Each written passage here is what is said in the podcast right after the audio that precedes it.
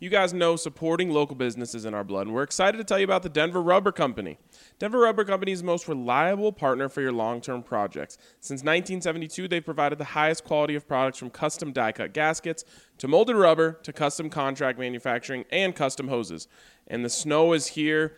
You got to go to Denver Rubber Company when you need anything that has to do with snowplows. They can cut to size and pre slot most snowplow rubber. The blades can be cut to any length and slotted to mount your exact specifications. We went and checked out their warehouse a few weeks back, and it was nothing short of amazing. They do everything there. So be sure to call them today for any of your snowplow needs, custom gaskets, hoses, etc. at 1-800-259-0010 or visit them at drcfirst.com slash DNVR.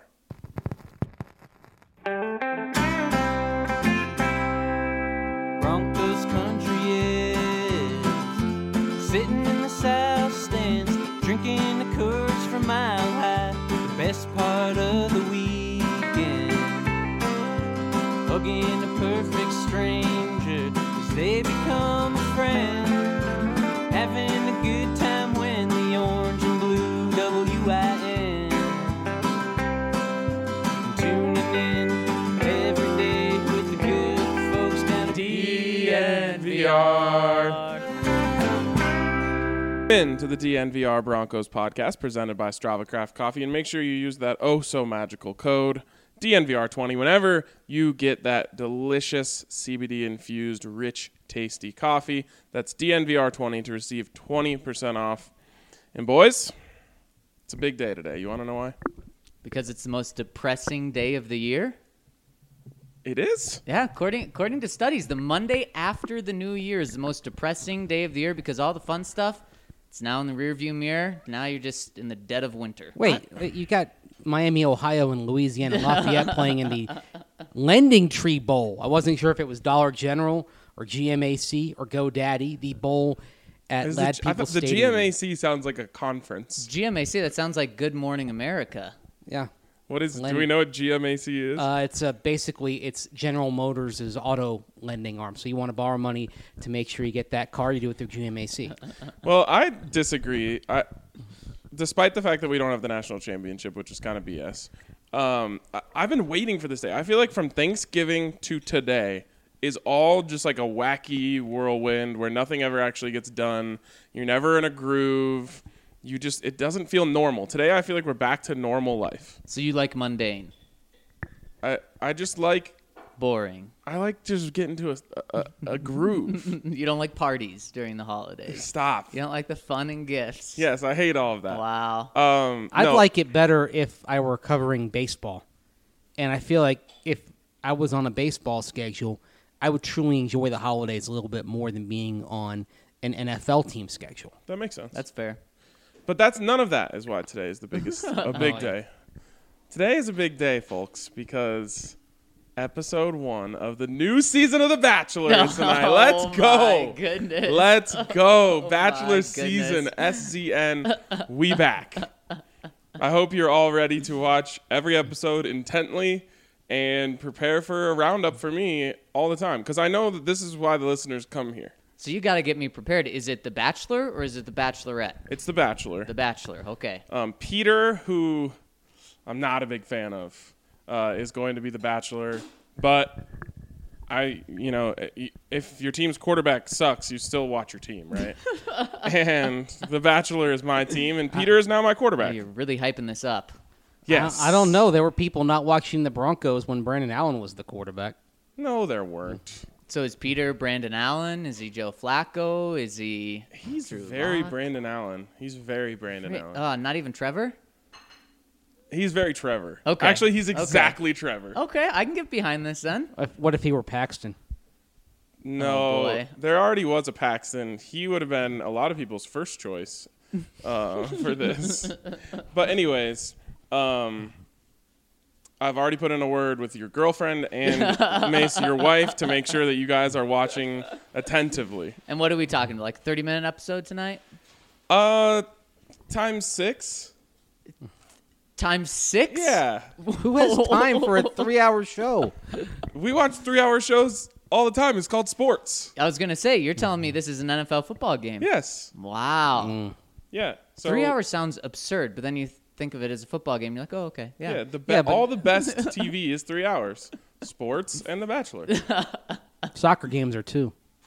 Soccer games, man, you gotta love the pace of a soccer game. It's that's why it's, it's the perfect sport for kind of this day and age because if it's a if it's not a single elimination knockout round game, you know you're turning that game on at 8 a.m. and at about 9:50 in the morning, done. nice, quick halftime, right Mm-hmm. back on the pitch. Clock just rolls, and then you're done. Yeah, they don't stop it. Just Is- go go go. Is that what this podcast has turned into in the off season? A, a football podcast? Uh, it's an everything podcast, and that's what makes it so good in the off season. So, anyways, I expect your guys' reports on each and every candidate tomorrow, and we'll You're- you're make gonna our be- brackets and compare. You're gonna be disappointed with my report. I gotta tell you though, this the fir- the first few episodes aren't aren't my jam. Now you have to watch them. Whoa. Yeah. Okay, go ahead. No, I'm gonna let you have your take. ha- You have to watch them because you because you got to see all the first impressions. But I'm more of uh, you know a personality guy. I, I, I like to I like to know the people, right? It's not all about the faces for me. It's about the Uh-huh. personalities. I, I'm the the the inch long, mile deep sort of guy. But if this is your episode, What's an inch long? Uh, uh, Wait. my uh, Mile wide and an inch deep. uh, my uh, my heart. Your heart is Yeah. an inch long. Yeah, That it's a mile no deep. Oy. Uh, you caught me. I am the opposite. I like to judge the hell out of these people the second they walk in. I'm like, not her, not her, not her, not her, not her, not her, not her. Oh, she can hang. Not her, not her, not her.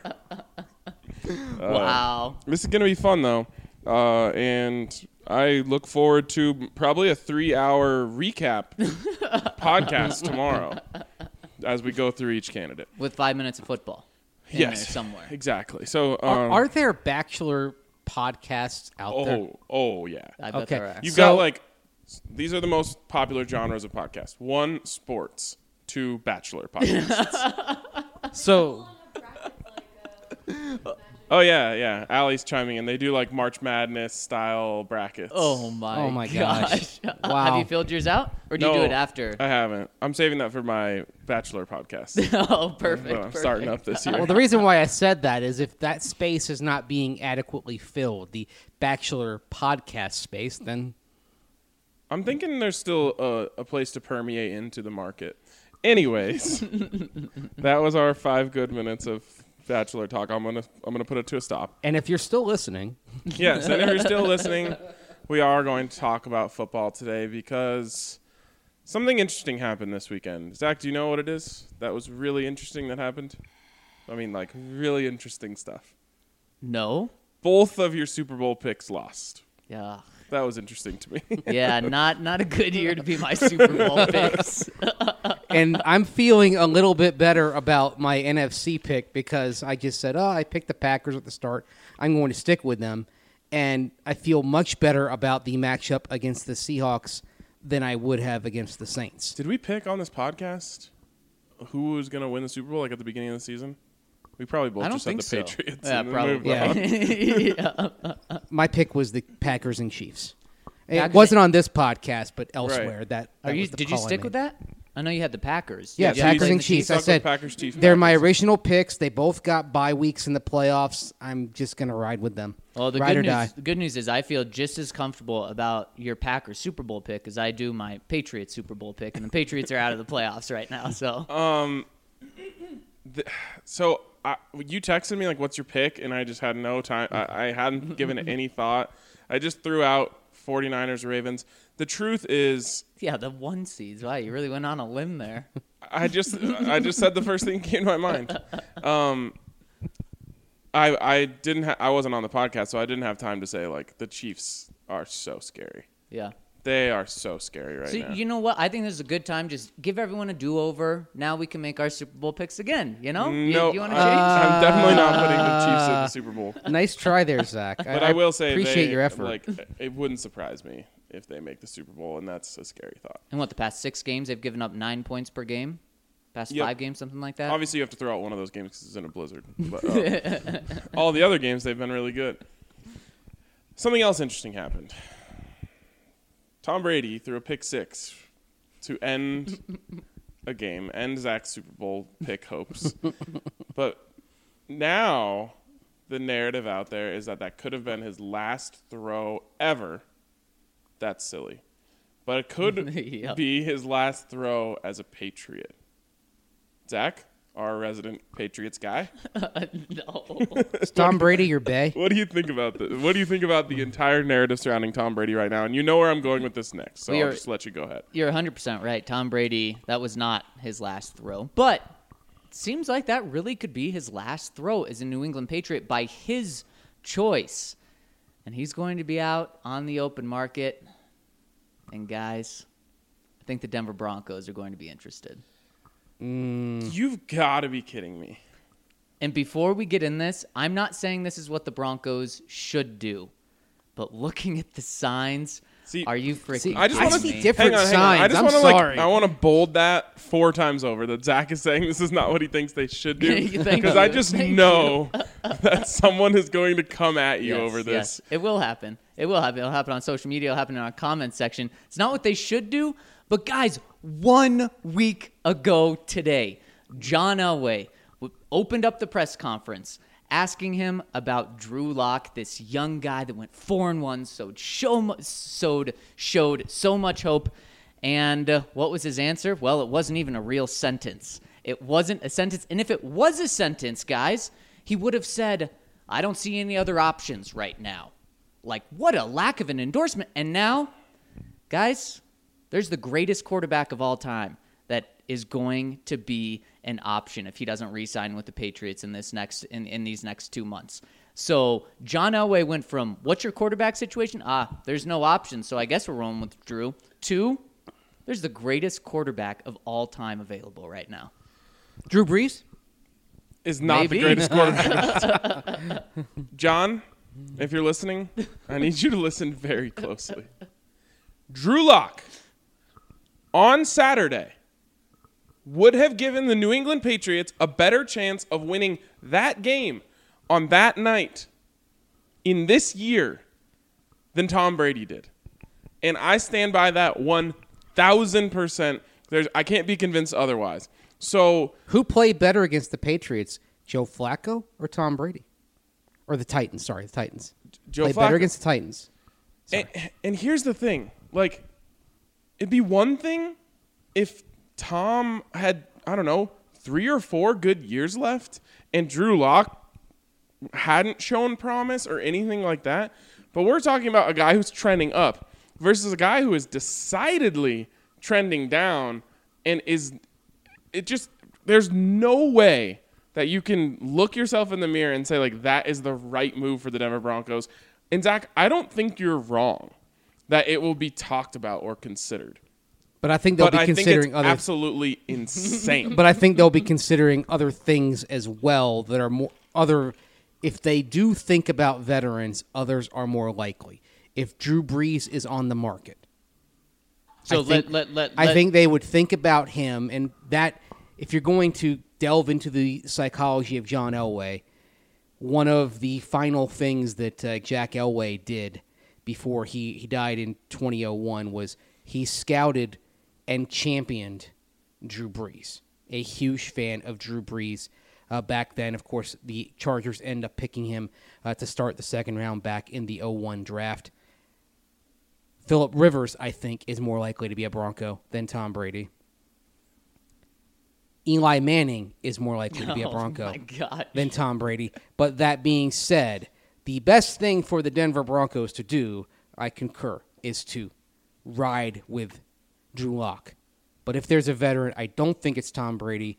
I believe if Brady is not a Patriot, he will be either a Los Angeles Charger or if the Panthers hire Josh McDaniels, a Carolina Panther. Okay, let's go down this wacky road. And Drew Brees, it doesn't look like he's going to be on the open market. He, they do have a contract option, Right. but he has a lot of dead money in there. So it really looks like, unless Sean Payton says, look, we just lost in the first round after an, after having a really good year. We need to change something up. We're going with Teddy Bridgewater. Bridgewater's also under contract for one more year, so it's not like they would have to make that jump.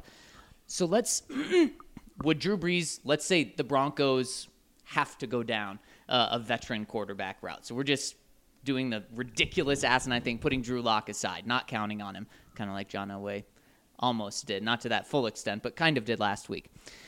Would Drew Brees be your number one veteran quarterback? Yes. Probably. And Mesa, I think you would agree as well. So now let's put Drew Brees to the side. He's not declining the way Tom Brady is now in three seasons of decline. Although I do see some some declining. I do see it. I could just just see it in the way that he throws. It's starting to happen. Yep.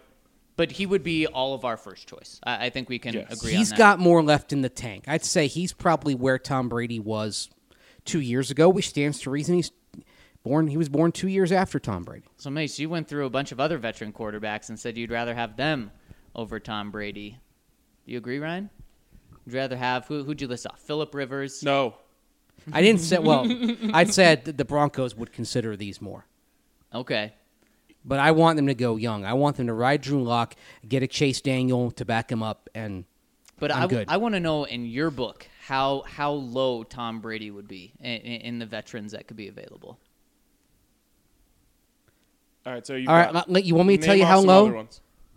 I'd rather have Jameis Winston. Oh my gosh. Okay, so Jameis Winston.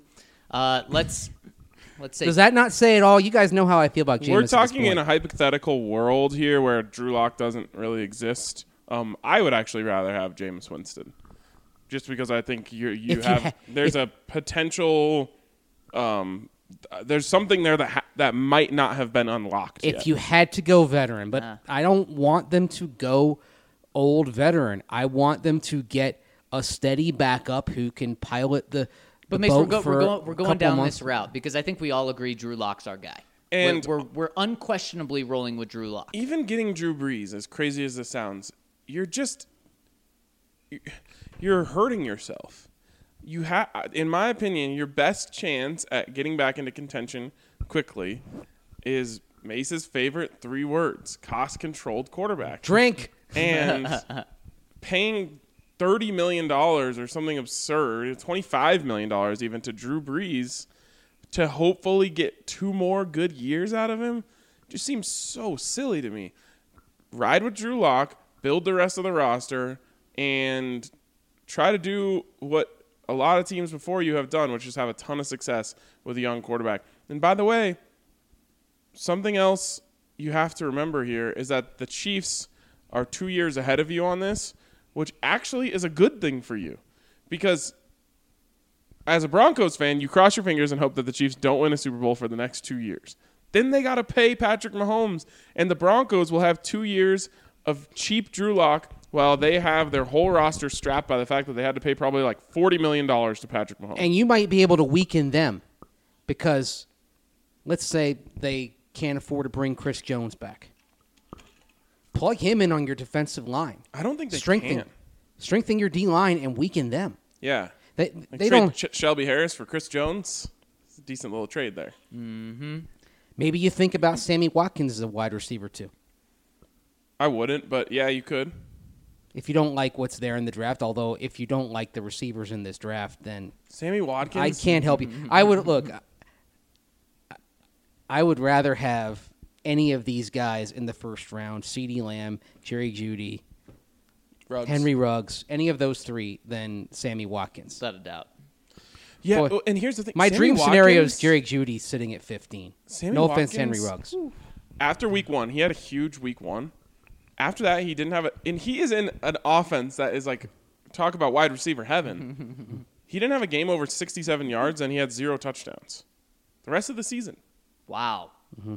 like, yeah, yeah. So He's just pretty good. He's not great. He's not game it is breaker. crazy because he was so dominant in college. yes, he, he was. never, it just never came over to the NFL in terms of dominance. He was really good for a while. cost the Bills two first round picks. Wild. Yeah, crazy. But guys, I think Okay, but I think going back to, to this, What about Kendall Fuller?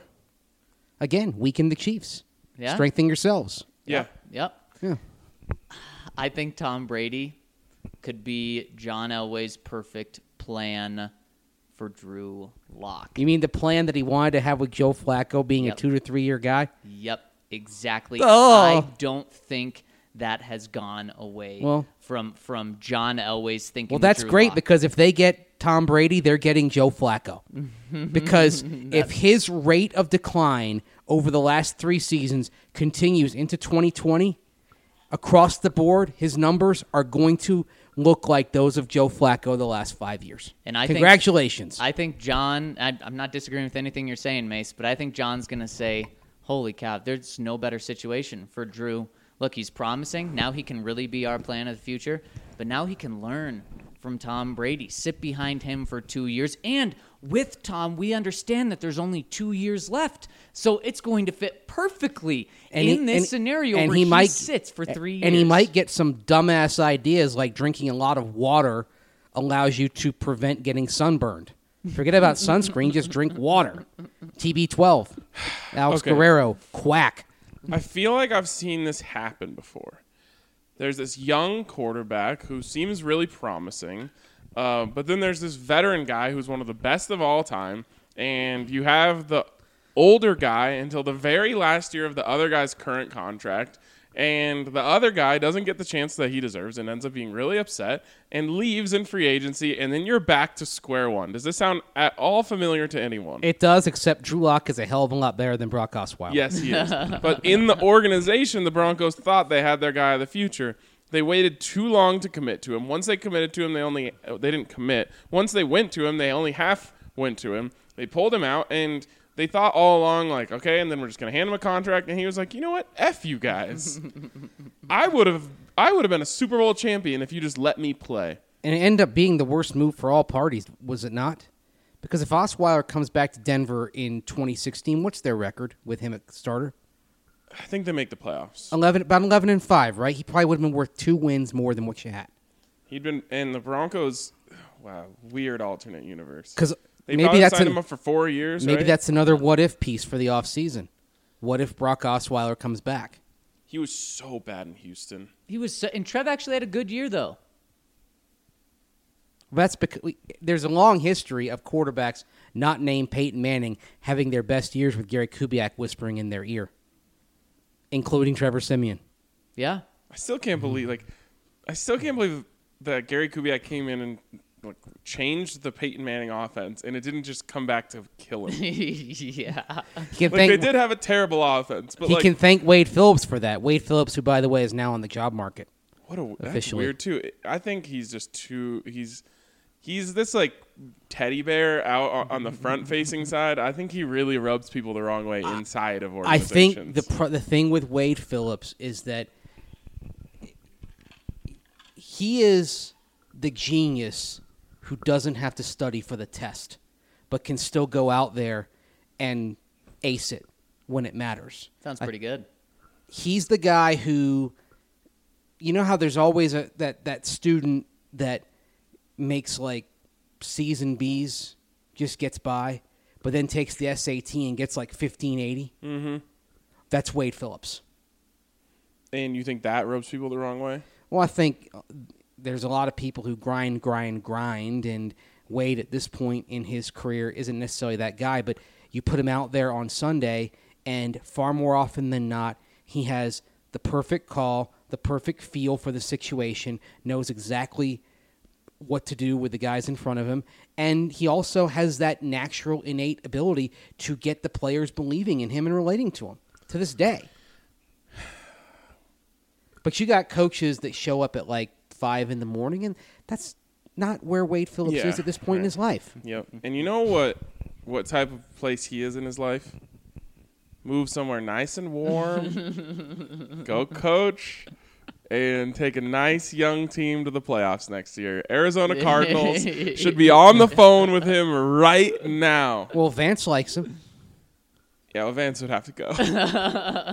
what I'm saying is that Vance stays as defensive coordinator and has Wade kind of as his, as what Tom Moore was with Bruce Arians in Arizona. if Wade is the guy who doesn't have to study and gets A's, Vance is the guy who studies really hard and gets C's.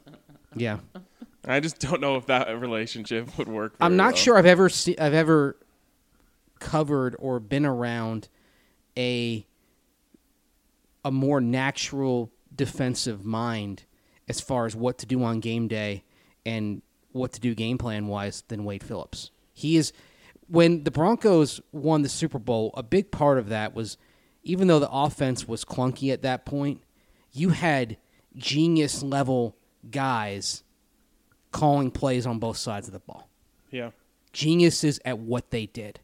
Yeah, man, I would I would do Cliff and uh, That's and- like and that was my Cliff and dream Wade. scenario. And Cliff's Yeah. and Cliff is a Yeah. genius level guy on offense right now too. Yeah, that's that was my dream scenario. I'm like, Yeah. if you could somehow get Cliff Kingsbury and Wade Phillips together, you are gonna kill.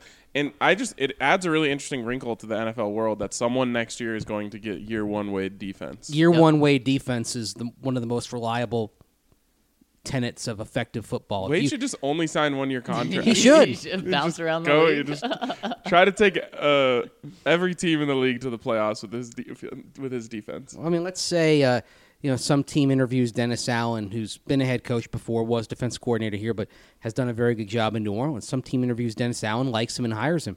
Well, if you're the New Orleans Saints, your first call has to be to Wade Phillips, right? Right. So everyone you- like it almost puts a hold on everything that happens from here on. Like everyone is gonna want him.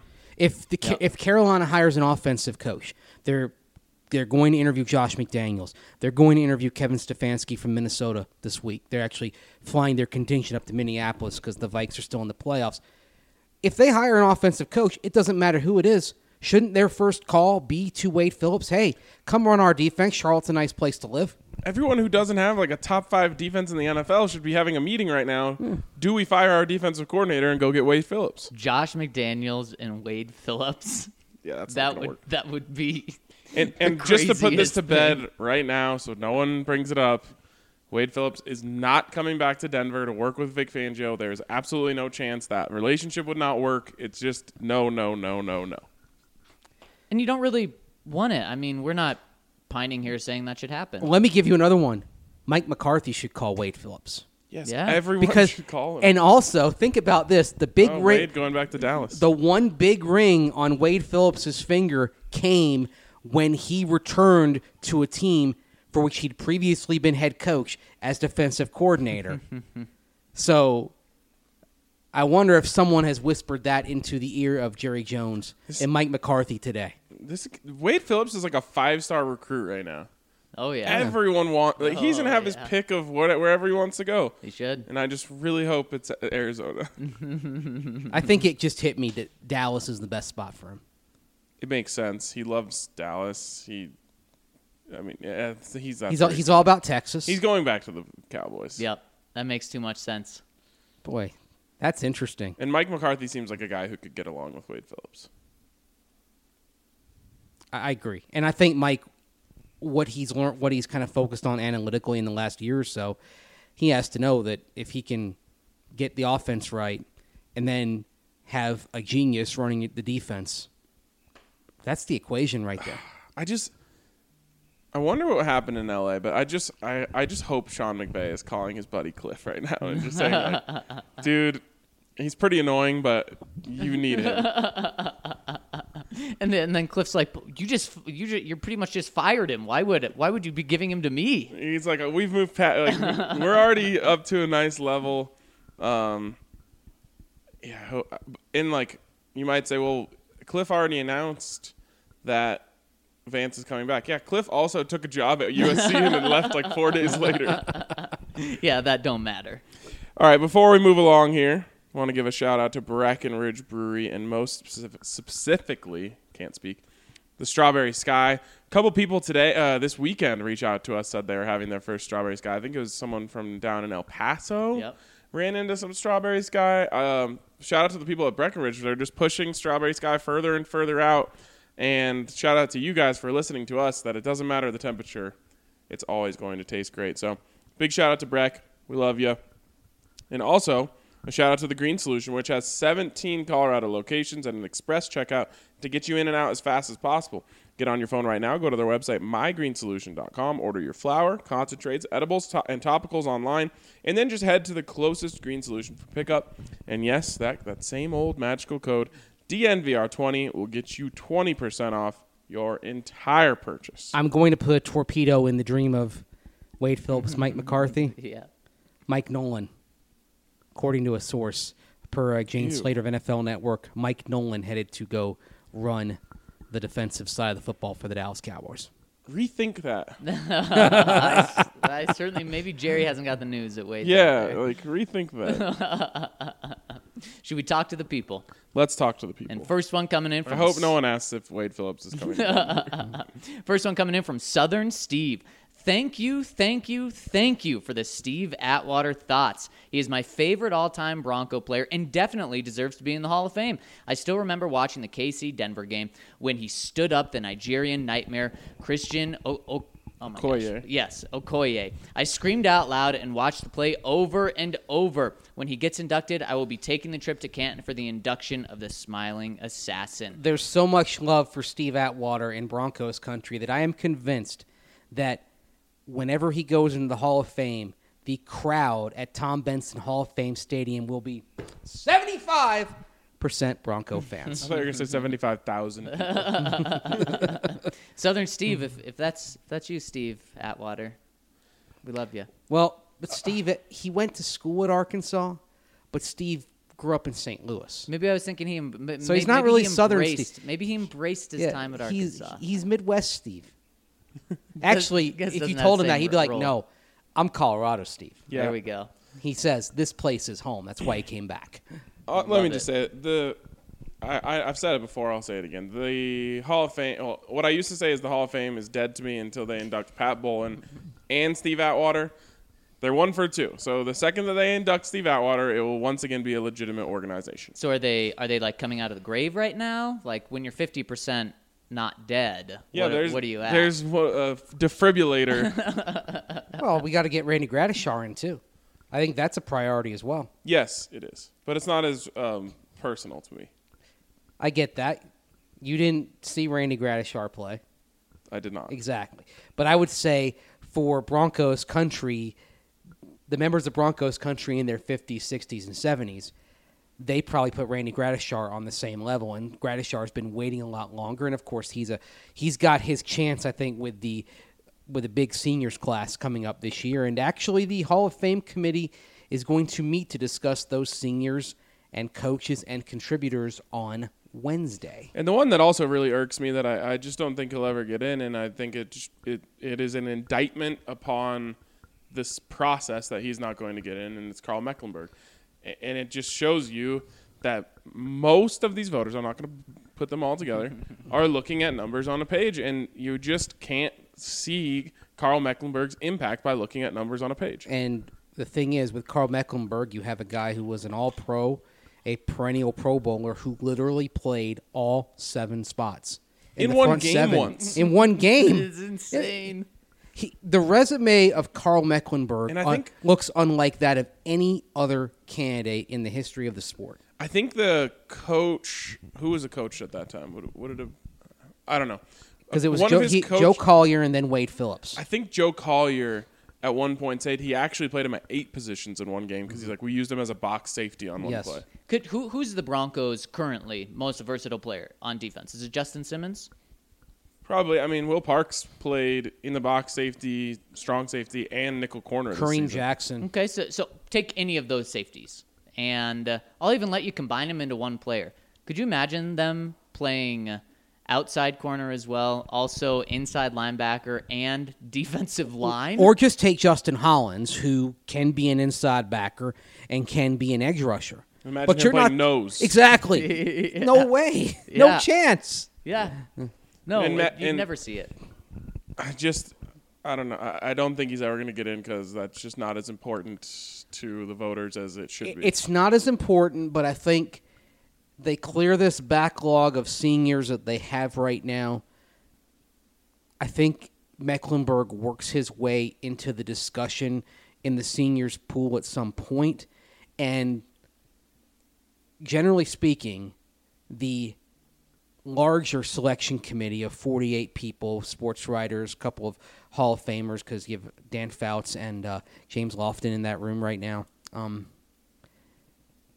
that larger committee usually gives a rubber stamp to the seniors players. There's only been a couple of exceptions to that. And uh, I don't think he would mind me sharing this, but uh, I talked to Jeff Legwold, who's obviously the Broncos representative in the room, about Mech once, and he said to me that if Mech ever got in the room, he's really confident that he could he could sell Yes. everything that we've just talked about and so much more. Hmm, that's On- interesting. Speaking of Hall of Famers, True Champ Fan 24.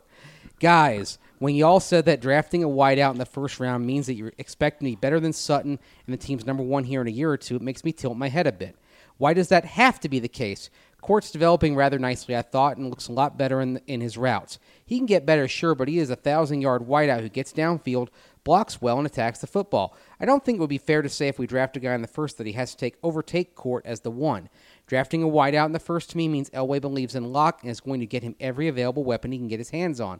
Unpopular opinion, I draft wideouts in the first and second if we got that offensive line taken care of in free agency. Another possession guy like Tee Higgins and a burner in the second. I think about the four horsemen approach Denver ran with back in 2012 2013 DT, Decker, Welker, and, and Julius Thomas. Just my thoughts. Love y'all. Keep up the great work. We love you too, True Champ Yeah. Fan 24. And it doesn't have to be the case, but just looking at it, you know, from a thousand feet back, it should be the case. Courtland Sutton was a second round pick who is developing probably just as good as anyone could have hoped, if not even better. Yes. But this isn't like a first round pick at 28. This is a mid first round pick. A wide receiver there should be an absolute star, in my opinion. If I'm picking a receiver in the first to 15, he is a star. Does that mean that it's bad if Courtland Sutton's the two? No, if Courtland Sutton's the two with the way he's developing, that is fantastic. But if I'm drafting a guy at 15, I want to make sure he's maybe maybe the bar is just as good as Courtland Sutton. I think that's what he needs to be. in the end, it's all semantics in terms of who's the one and who's the two. Right. If you have two absolute stars, they're probably both going to go over a thousand yards. They're probably both going to flirt with a hundred catches, et cetera, et cetera, et cetera. Um, but the truth is, I agree with you. You draft a guy that high. It's kind of like the old uh, adage that I use, that I say about you know um, college recruiting all the time. Bill McCartney used to say to the players, "My job is to recruit players who take who take your job. Your job is to make me wrong." I love that. I love it too, and that's the same thing as drafting. My job is to draft players who will end up being better than all of you guys. Well, your uh, job is to make me wrong. Yep. Do you do you guys remember Ashley Lelie? Yeah. Yep. Mid first round pick back in 2002. Pretty good. There was a thousand yard season in there, but he never could take that step to be the wide receiver one. And even though Rod Smith was getting older and getting toward the end of his career, Rod was still the guy. Still clearly the best receiver the Broncos had. And that's why Ashley Lelie, even though he had a solid career as a Denver Bronco, to this day is regarded as a disappointment. And one more point. You, Ryan, of course, have talked about this scheme. Remember our Joe Burrow discussion regarding this scheme? Mm-hmm. Well, it's obvious that to make this scheme work, you need the quality players, quality talent. Yes. And so back in the 1990s, you had Rod Smith and Ed McCaffrey and Shannon Sharpe. and Shannon Sharpe. and it worked in part because you had those three quality targets. Yep. And, I mean- and Ed, some days, Ed could be the wide receiver one. Some days it was Rod. Some days Shannon Sharpe was the first option. What's crazy about all that? Rod Smith undrafted, right? Ed McCaffrey, He was, I believe, a third round pick of the Giants, but came aboard as a free agent. He'd already gone through two teams because he was a 49er before he became a Bronco. And when the Broncos signed him, he was regarded as, oh, maybe a third or fourth receiver. yeah. And he just built his way up. And you could definitely make the argument that John Elway made Rod Smith and Ed McCaffrey. Um, you, you, you don't want to have to make that argument for Drew Lock. You want to say Drew Lock, Henry Ruggs, and Courtland Sutton all work together to and, and Noah Fant, Noah Fant. to create an unstoppable force. Like you know, there's a big difference between a second round pick, a first round, and two first round picks that no, uh, that Drew Lock could be throwing to. To John Elway, just taking guys off the street and turning them into stars. And if it's a vertical speed guy like a Henry Ruggs, or if they wait until round two, a Jalen Reagor, then that's the perfect complement for what you already have because that's that's giving the safety more to focus on. And all of a sudden, you're talking about Courtland Sutton seeing some more one on ones and Noah Fant seeing some one on ones down the seam and being able to exploit that. I saw something last night that gave me more confidence in Henry Ruggs, and I hope you've seen it too. Did you see the basketball clip No. of Henry Ruggs? Is he dunking? Oh my God. He's playing in a pickup game, jumps the passing lane, steals it, and does a ferocious windmill dunk. like, I knew he was a great athlete. I knew he was really fast. Sometimes you just see things in other aspects, like like Drew Lock just cashing three pointers. Where you're like, oh, he's that type of athlete. Yep. This was he is floating above the rim when he throws down this windmill, and I'm just like, ooh. I love That's it. it's that type of athleticism. I love it, man. And then you can have a competition with who's the better basketball player, Drew or Henry. well, you can just start putting together the the young core. Yeah. You got Courtland, who's a baller. Drew Lock is a baller. Noah Fant is actually a really good basketball Yeah. player. Henry Ruggs in there. Yeah. Wow. All you need to do is bring back Julius Thomas. Don't do that. Wait, so what to, to wrap up this comment, what do you guys think of a fourth receiver, a fourth option by going wide receiver in the first round and the second round? Little much. It's certainly a lot. Uh, I don't dislike it. Like when it if it happened, I wouldn't be saying like, "What are they doing? This isn't smart."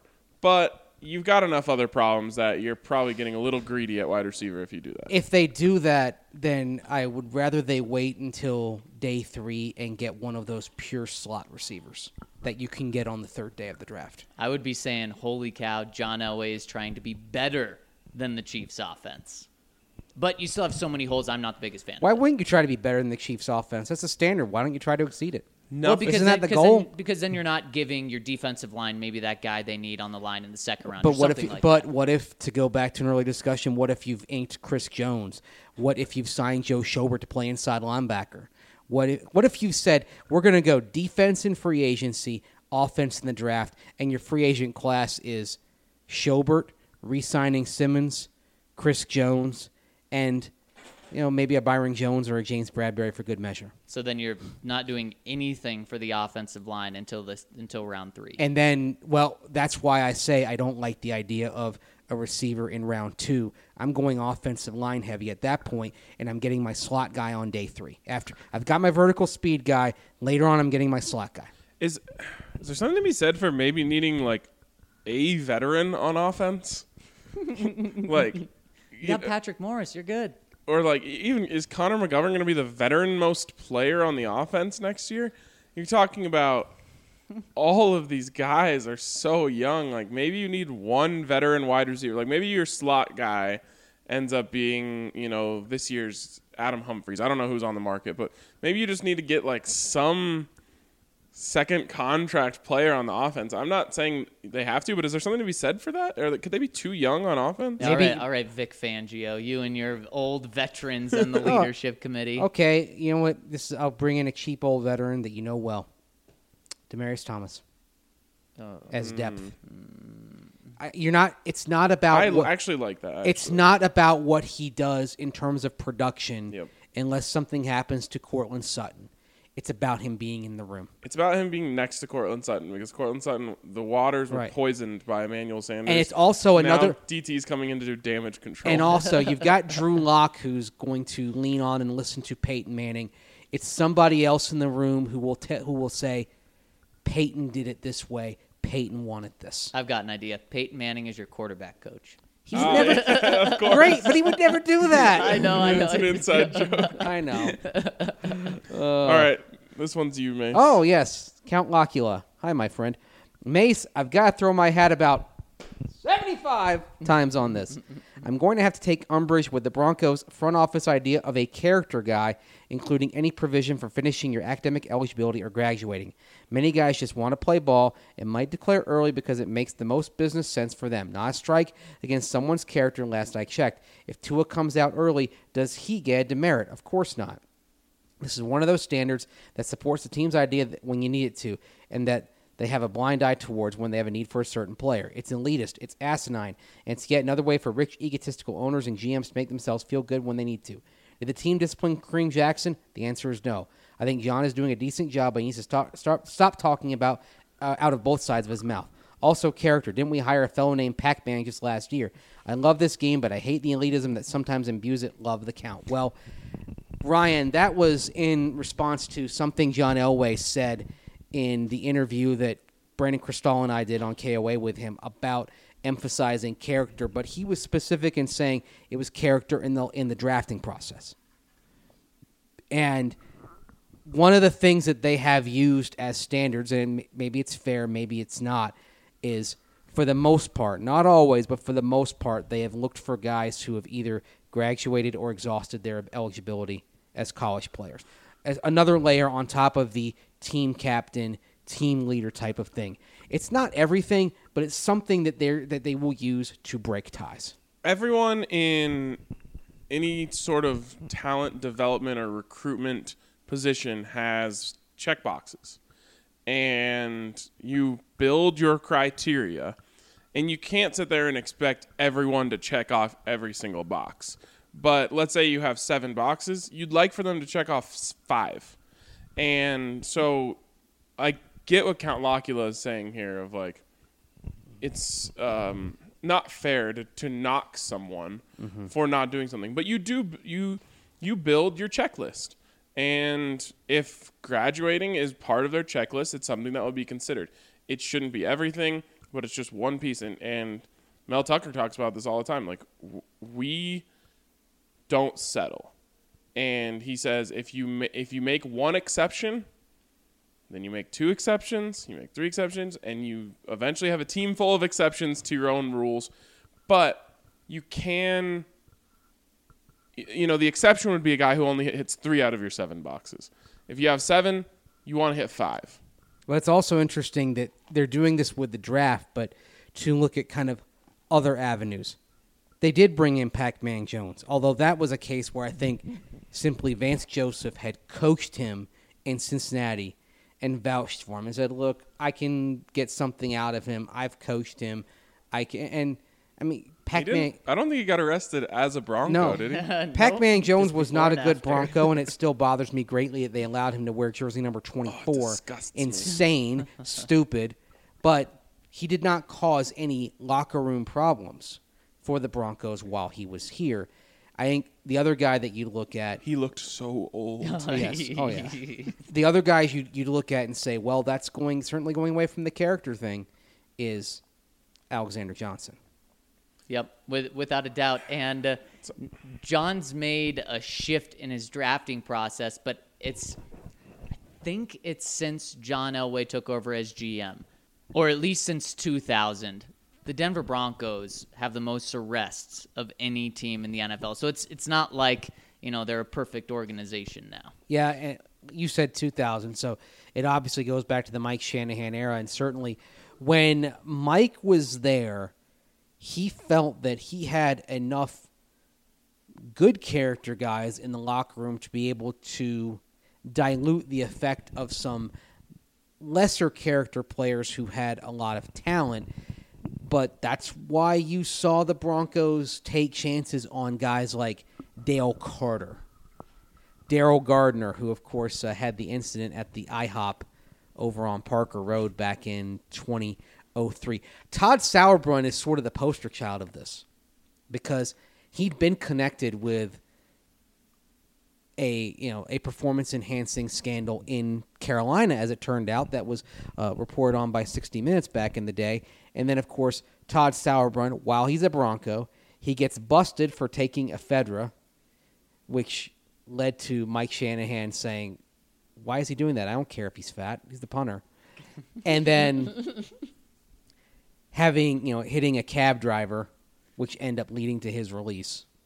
But those were the sorts of th- those were the sorts of guys that Mike Shanahan rolled the dice on because he thought the rest of the locker room was strong enough. I would argue it probably wasn't in those days. The question now, guys, is is the Broncos locker room strong enough to start taking more chances on these types of players, or do you have to say no? It's not there yet. It's still developing.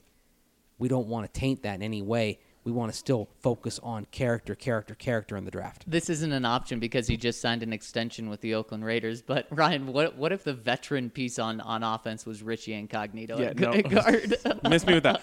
You know Hell what? I think um, they're still uh, in the building stage, and I think they're still in term uh, trying to build a strong character locker room. And the truth is, um, as much as people don't like it, it's like when you're when you're a couple pieces away from a Super Bowl is when you start blurring the lines of what you're morally comfortable with. Uh, again, I don't think a lot of people love that, but it's the truth. Why do you think Antonio Brown was bouncing around in a few different locker rooms? um, this year, especially the Patriots, who essentially were bad this weren't as good as they could be this year because they had no talent on the outside. Um, really quick, uh, you talk about that Todd Sauerbrun story. It reminds me of a CU story um, I heard, which was that in the off season, this this kid who they were planning on being their starting defensive tackle just went on a diet with his girlfriend. Like they just oh, decided Oh, to go on a diet. this dude rolls into fall camp at two forty five. What? And the CU coaches were just like, dude, what? Where did you go? What happened to the rest of your body? He's like, oh, like I don't know what the diet was. He's like, me and my girlfriend just decided to do keto this off Oh season. my and they were like, no, dude, you can't. What do you? You can't do that without talking to us. What? So is he uh, like a safety? He never played. Yeah. Never I- played again. Doesn't surprise me. Yeah. So Wow. all right. Uh, from True, no, from Sound Guy. My dudes, are you familiar with the truck or trailer theory in evaluating quarterbacks? Is that at all like the face punch theory? Mace, this was my um, evaluation a couple years ago of quarterbacks in which I decide how would they respond if you punched them in the face. And I think it's an important uh, characteristic in a quarterback. So quarterback. how would Baker Mayfield respond if punched in the face? punch you right back? Yep. Is that was that a positive That to is you? a positive. Yeah. Okay, yes. there you go. But what if you tickle his under chin? You know, and I was actually wrong. Guy's an idiot. Uh, I was actually wrong about Josh Allen. I Hmm. didn't think Josh Allen was would punch back. I didn't either. And since he's been in the NFL, he grits his teeth. Yeah. Yeah. He he's got something to him. Yeah, he does. I like him so much. I I missed. Uh, I misevaluated him, I or maybe too. he's just grown up a little bit. Uh, one or the other. Well, that's the whole thing. We don't really know what these guys are coming out of college a lot of the time because they're not finished products. Right. And so many of these quarterbacks, they've had nothing but success, but then the NFL, they have to experience failure for the first time. How do they handle it? I think with Josh Allen, he's handled it better and he's grown up the last couple of years. He has. Like I just thought he was so. He, he looked and acted so soft. Now he's trying to hurdle dudes out there. I'm like, man, I like this kid. So sorry, I wish Josh they Allen. had won Saturday. Me too. I was pulling for them. They probably should have. Oh, this is something we need to talk about. I want to see what you guys stand on this. They probably should have won. You want to know why? Because they should have had a touchdown on that s- kick return. Yes, because stupidity should be punished. Yes, thank you.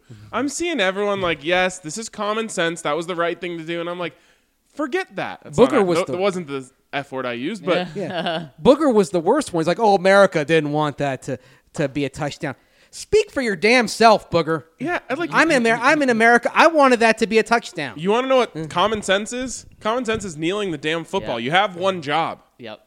so And there, there was no attempt. It's not like it was a half kneel and it was like, ah, he could have Didn't gone touch six his more. knee. No, there was nothing.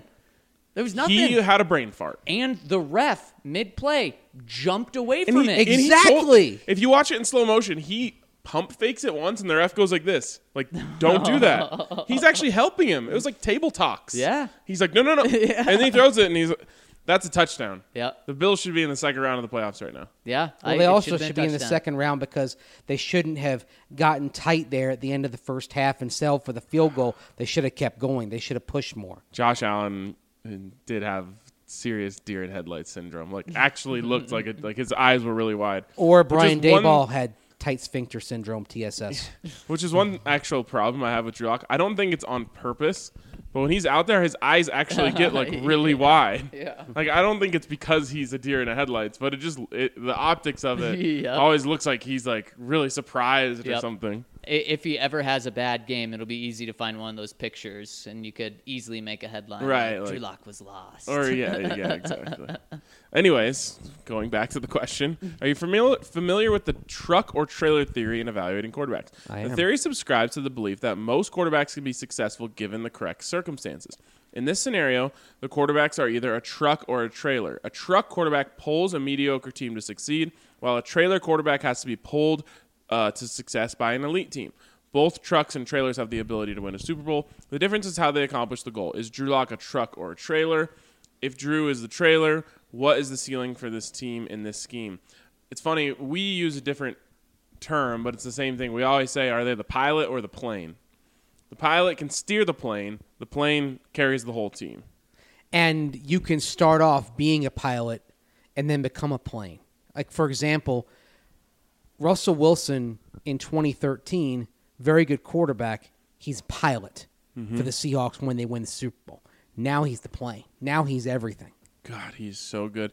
And it's so weird how he like they scored 17 points yesterday, but it still felt like God, Russ is so good. Yep. Yeah, and it's I, I How would about the say balls this to throw yeah. it deep on that third down? Love that. and so maybe much. it's part of overall team construction that if now Patrick Mahomes, he's the plane, and he's also you can also say he's the pilot. He's both. He's everything. But if you have a young quarterback, cost control quarterback, drink, you can be the pilot because you can build the rest of the plane around him. In part because you've got that now potentially 30 to 35 million based on where the cost of quarterbacks is going that you spend elsewhere to Yep. build the plane.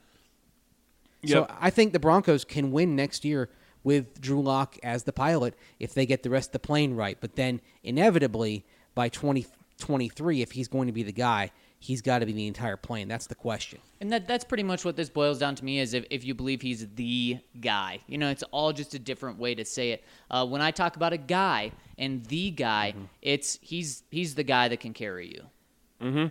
So name the Here's- quarter. So who are the pilot? Who are the pilots slash trailers who've won Super Bowls?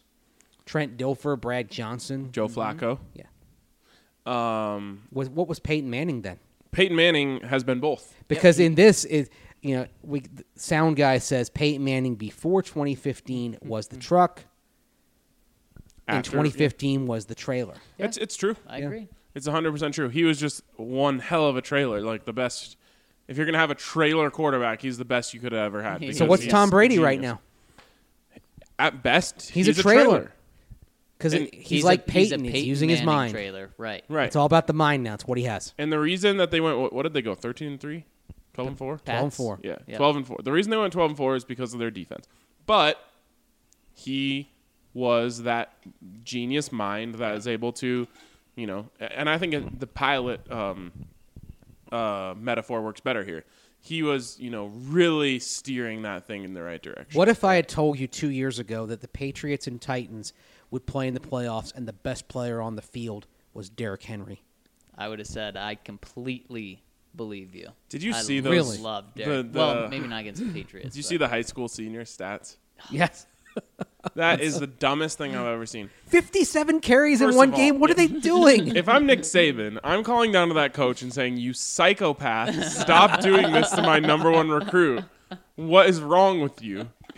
But maybe he just knew he's such a horse that it just doesn't matter. Yeah. Like he- a big hit doesn't even isn't even really a big hit to him. No, it's true. He's Von. He's Von Miller. You hurt yourself more trying to big hit him than you hurt him. His hair is about the size of me. It is crazy. He looks so much bigger than Von Miller, but everything about them is the same. Same size, same height, same weight, same um, vertical jump, same 40 time. Like to the to a T. Is it just the dreads or is it his position that makes him seem so huge? Well- 'Cause Von seems small. Yeah. Who's wearing more pads? Well, that, that could play. Von into it. tends to go lean on the pads. right. He wants to be light and quick. Yeah. Right. I think Derrick Henry, knowing what kind of contact he's going to absorb, he goes heavier on the pads. I think that's why he looks bigger. What would happen if Von Miller got a carry? What would it look like? I think he'd be the shifty type. I don't think he'd be like seeking contact like Derrick.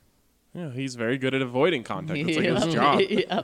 Next one coming in from True Champ, Champ True Champ Fan 24. He says also, where is the love DS48? Oh, Dennis Smith is the most overlooked safety I can think of. DS 49, actually.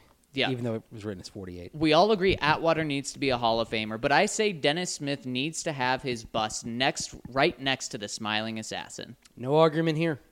I mean, I don't think he's going to have much of a case to get in just because of the guys that are sitting in front of him at safety, but uh, I'd put Dennis Smith in if I could, no question. Yeah, for sure.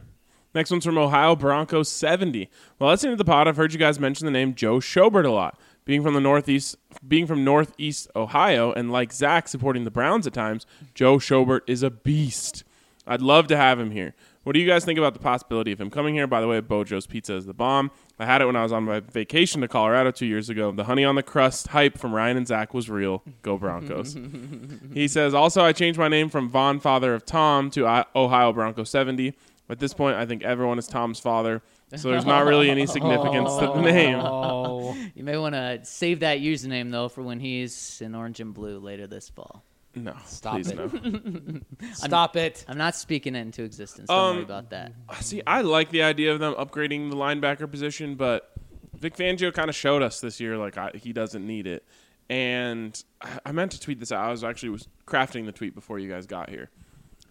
I ta- I've talked about it once before, and I'm going to say it probably a bunch during this offseason. It is unbelievable what Vic Fangio did with the names on that defense. Yeah. It's what he did with Chicago in 2015. What's unbelievable is that he ma- he not only did it once, he turned around in Denver and did it again. But we're talking about like, is it Jonathan Harris? Yeah. that, Yep. that is a person who played significant snaps in the, Yeah. in Week 17. Yep. We're talking about Trey Marshall. We're talking about Jeremiah Attaochu. I mean, Although we saw in those la- in those last couple of games, especially against the Raiders, it very much had to be bend but don't break, and it bent and bent and bent when you took Kareem Jackson, when you took Derek Wolfe, guys like that out of the lineup. There was a there was a point at which you could finally see it fraying you know what's down the stretch. You know what? I, something I thought when I was watching the Titans Patriots game. I thought Bill Belichick is actually employing a strategy talked about by Vance Joseph, which was a team isn't necessarily going to beat you running the ball. Now we all look back and we say Derrick Henry ran all over them and they and they got just punched in the mouth. They scored 14 points on offense and they had a pick six mm-hmm. at the end. Yep. That was a Vance Joseph Yeah. strategy. Yep. Bill said, "You guys can run, run, and run and run, but eventually you're going to have to get it into the end zone, and it's going to be difficult for you." And as much as they got punched in the mouth, it worked. The problem is they just didn't have enough offense. They needed three touchdowns from Tom. They needed two touchdowns and a field goal from Tom Brady to win that game. Yep. The goal line Couldn't stand in the it. second quarter, in retrospect, was what won it for the Titans. Yep. But it is. I, I just couldn't get past that. I'm like Bill Belichick. That's that's a Vance Joseph game plan right there. And That's what's why you interesting now, you over got Wade Phillips. you have the Titans going to Baltimore, and the Ravens. Of course, they're going to want to run the ball, but Lamar Jackson offers a more dynamic element, and you wonder if maybe the Titans were holding some things back, knowing that against the Patriots, they could beat them just by playing ground and pound with Derrick Henry and saying, okay, some of the stuff that we really want to do, we're going to have to keep in reserve for if we win this game. Because against New England, it was enough to get by based on where the Patriots are now. That game plan will, will not win against Baltimore. Why could Marcus Mariota not succeed in that offense? Were they just calling it wrong when he was in there? Like, it should be so easy for a quarterback in that offense. Just the feel. He just did not have the feel in Yeah. the pocket. Yeah. Great. Big miss there. Yeah. Uh, if they hit on that, I mean, maybe even if they got Jameis instead, like, right. They, they could have been a power. Yeah. They Certainly might could've. still become a power with Ryan Tannehill. Yeah. How does Derrick Henry in the second round look? Unbelievable. Yep. That's going to be a fun game. Would you rather have Zeke or Derrick Henry? Right now, Same draft. Derrick Henry. Derrick Henry. Yep. And one went a full over a full round ahead. How did how did that get so overthought? There's so much overthinking. That's almost that is the running back version of DK Metcalf. Oh, man. Alabama, Alabama running back a heavy workload. They thought that he'd hit, already hit his peak. That I, look, I remember the t- you- you- Talk about. Uh, I remember the his talk workload going into was heavy all the way back in high school. well, no, I, re- I remember the I remember the talk going into that draft, and you know what? The same thing might come up with Jonathan Taylor this offseason out of Wisconsin. I mean, it's it's all there on the film that you can that he's a bell cow back who has the ability to do things in the passing game because they worked on that with him this past year. But there are going to be teams that look at the workload and say, "Oh, he got to run behind Wisconsin's offensive line. He's going to be downgraded." But some you just got to trust the film on some of these guys and say, "Look." This guy was a player. He'll probably be a player at the next level who can change your uh, outlook. it's really hard with power backs to evaluate them because they're just running through people and a lot of times those guys just don't do that at the next level. And so I I kind of get that one. Here I have two sports New Year's resolutions. One, trust my original feeling on things. when the Bron- when I got the notification that the Broncos had traded for Joe Flacco, I said, "That is dumb."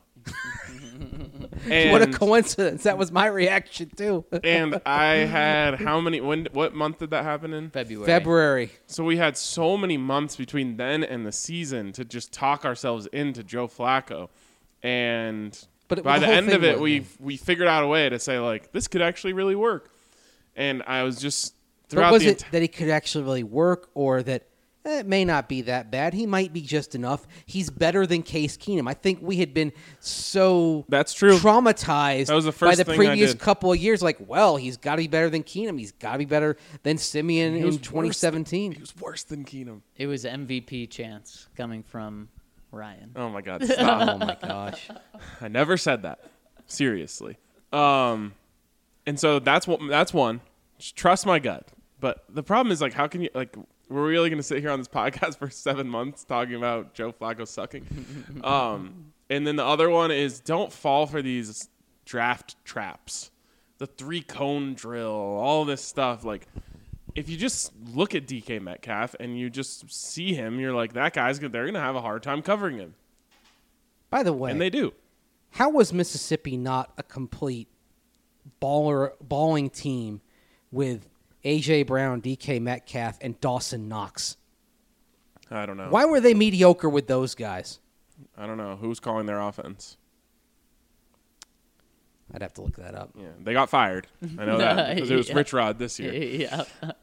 Next one coming in from Mountain Drew. Guys, longtime listener, first time commenter. Never really knew about your military benefit. Really appreciate all you guys do, keeping me sane for two deployments and now long nights on the highway as a state patrolman. Quick question. Looking strictly from a fan's perspective, isn't Derek Wolfe more beneficial to re sign than Shelby? Eight years as a Bronco brings that no nonsense leadership and honestly rarely seen in NFL players and one of Elway's guys. Yeah, there's the injuries, but he's already gave us a good deal after the Super Bowl, so I don't feel bad giving him a little cash he deserves. Well, first off, thank you so much for your service. That's awesome. You're rolling with us. Thank you. Yes, really appreciate that. Um, I think Derek is gonna. You're gonna get a better deal, and I think he wants to be a Bronco, um, and so I agree with you. Um, and I just, I don't know. I saw Klis put Shelby as a number two priority free agent for the Broncos, which we know he's not just pulling rabbits out of hats. Um, and that really was really surprising to me. So I don't know if the Broncos are trying to show a little love. I also think there's a cat and mouse game being played with Chris Harris Jr. right now. like again, everyone knows that where that information is coming from. I think the Broncos purposely put Chris a little lower to be like, "Oh yeah, you can play the whole see you guys later game. We'll play the whole we don't really want you game." And I think at the end both parties are going to end up meeting back in the middle. That's just my gut feeling on it. But with Shelby, it's interesting. I think the Broncos are trying maybe to show him a little bit of love. I think they might actually want him back, and they they want him to want to be back. I haven't thought about Shelby Harris coming back because I just really don't give much chance of it happening at all. I mean, I, I'd put as low as like 10% right now. So may- Maybe that's on me. Maybe I need to relook this, but I think Derek is going to be significantly cheaper. I think Derek wants to stay. I think Shelby wants to be shown the love, and he doesn't care if it's here or somewhere else. And I think he knows that if he tests the market, it's going to come out well for him. right. based on the way he played, especially this past season. And Derek Wolfe, he he wants a fair contract, but he will give you a little bit of a discount based on what he might get on the market. He does want to stay in Denver. Not that Shelby Harris doesn't, but with Derek Wolfe, I think part of it is what he he grew up with a, a very difficult environment as a child. Now he's here in Denver. He's married. He's got a he's got a kid. He's got another stepchild. Denver has given him something that he always dreamed of. A f- like a family, family, a, a sense of community, stability. And he said that Denver's his home. When he retires, this is where he wants to be. This is where he's going to dig in. So the fact that he's still a productive player, and man, you know, before he got hurt, the best play of his career was happening in this scheme. It's a good fit for him. Yeah, Of course, then you're probably not signing Chris Jones like I suggested. they should really do that. Really want them to do that. What about yeah, a defensive end rotation of Chris Jones, Derek Wolfe, and Dre'Mont Jones? Hmm. Jones and Jones? They're jonesing for sacks. Oh my goodness. Oh man, I like that, and I can have Mike Purcell at nose tackle, and he's perfectly serviceable, good player, exactly what you need there. Right. Yeah, I mean that's that shouldn't that, Yeah. that shouldn't be out of the cards. I think they can re-sign Derek Wolfe and go get Chris Jones. Yeah, they got a lot of money. All right, got a long one here from the Danimal. He says, "Warning, long comment, not sorry." All right, guys, it's finally time to say it. You got me. We got him. Nice. Spending six Got months spending six months solo in the Baltic states for work last offseason, I was losing my mind not having anyone to talk football with. And spending the last four and a half years missing my hometown and team, either out of the country or hospitalized thanks to work, I was in serious need of Broncos football in my life. I started searching the interwebs to get my football fix and ran across a couple Denver podcasts. There are a few good ones, but RK and Zac, with their energy, sold me on what was back then the BSN podcast. I finally gave in and subscribed to support you guys in beating the other sports podcasts this holiday season as well. Got to show my football fans some love. I'll tip my hand and let you know I voted for Mace with the discount code since I can empathize with the old wise man of the group having to constantly school up the two young bucks he works with because he, he, they can't get an 80s pop culture reference to save their life. On that same note, Mace, I'm going to need to have a talk with your two teammates about Elway history. In your absence last week, they commented on Elway's statement about there being no alternative to Drew going into 2020 at QB. Zac and Ryan made a joke of how bad of a job that was of Elway to not do the one thing he needed to do in crowning Drew the starter. I think the joke went something along the lines of Ryan saying it was a rookie Elway fumbling the snap. I heard that while listening to the pod during a workout at gym in Bali and just buried my hand, buried my head in my hands because they missed the reference. It wasn't like a rookie Elway dropping the snap. It was like rookie Elway lining up behind the guard because that's exactly what he did. Get him in line, mate. Well, I think you just did Danimal out in Bali, so explained it perfectly. Put his hands under Tom Glassic's butt, and Glassic kind of looks at him like, "What the." man I have seen probably that. did say something like that. Yeah. I don't think I called it rookie. I just said Elway fumbled the snap on the Yep. play. Yep. Um, he said, I'll save you guys from any more of my chicanery now. I have a flight to catch back home, and since Zac left me hanging by not taking that trip to Singapore, he promised I'll just finish my coffee here at the airport. Rainforest in Singapore by myself.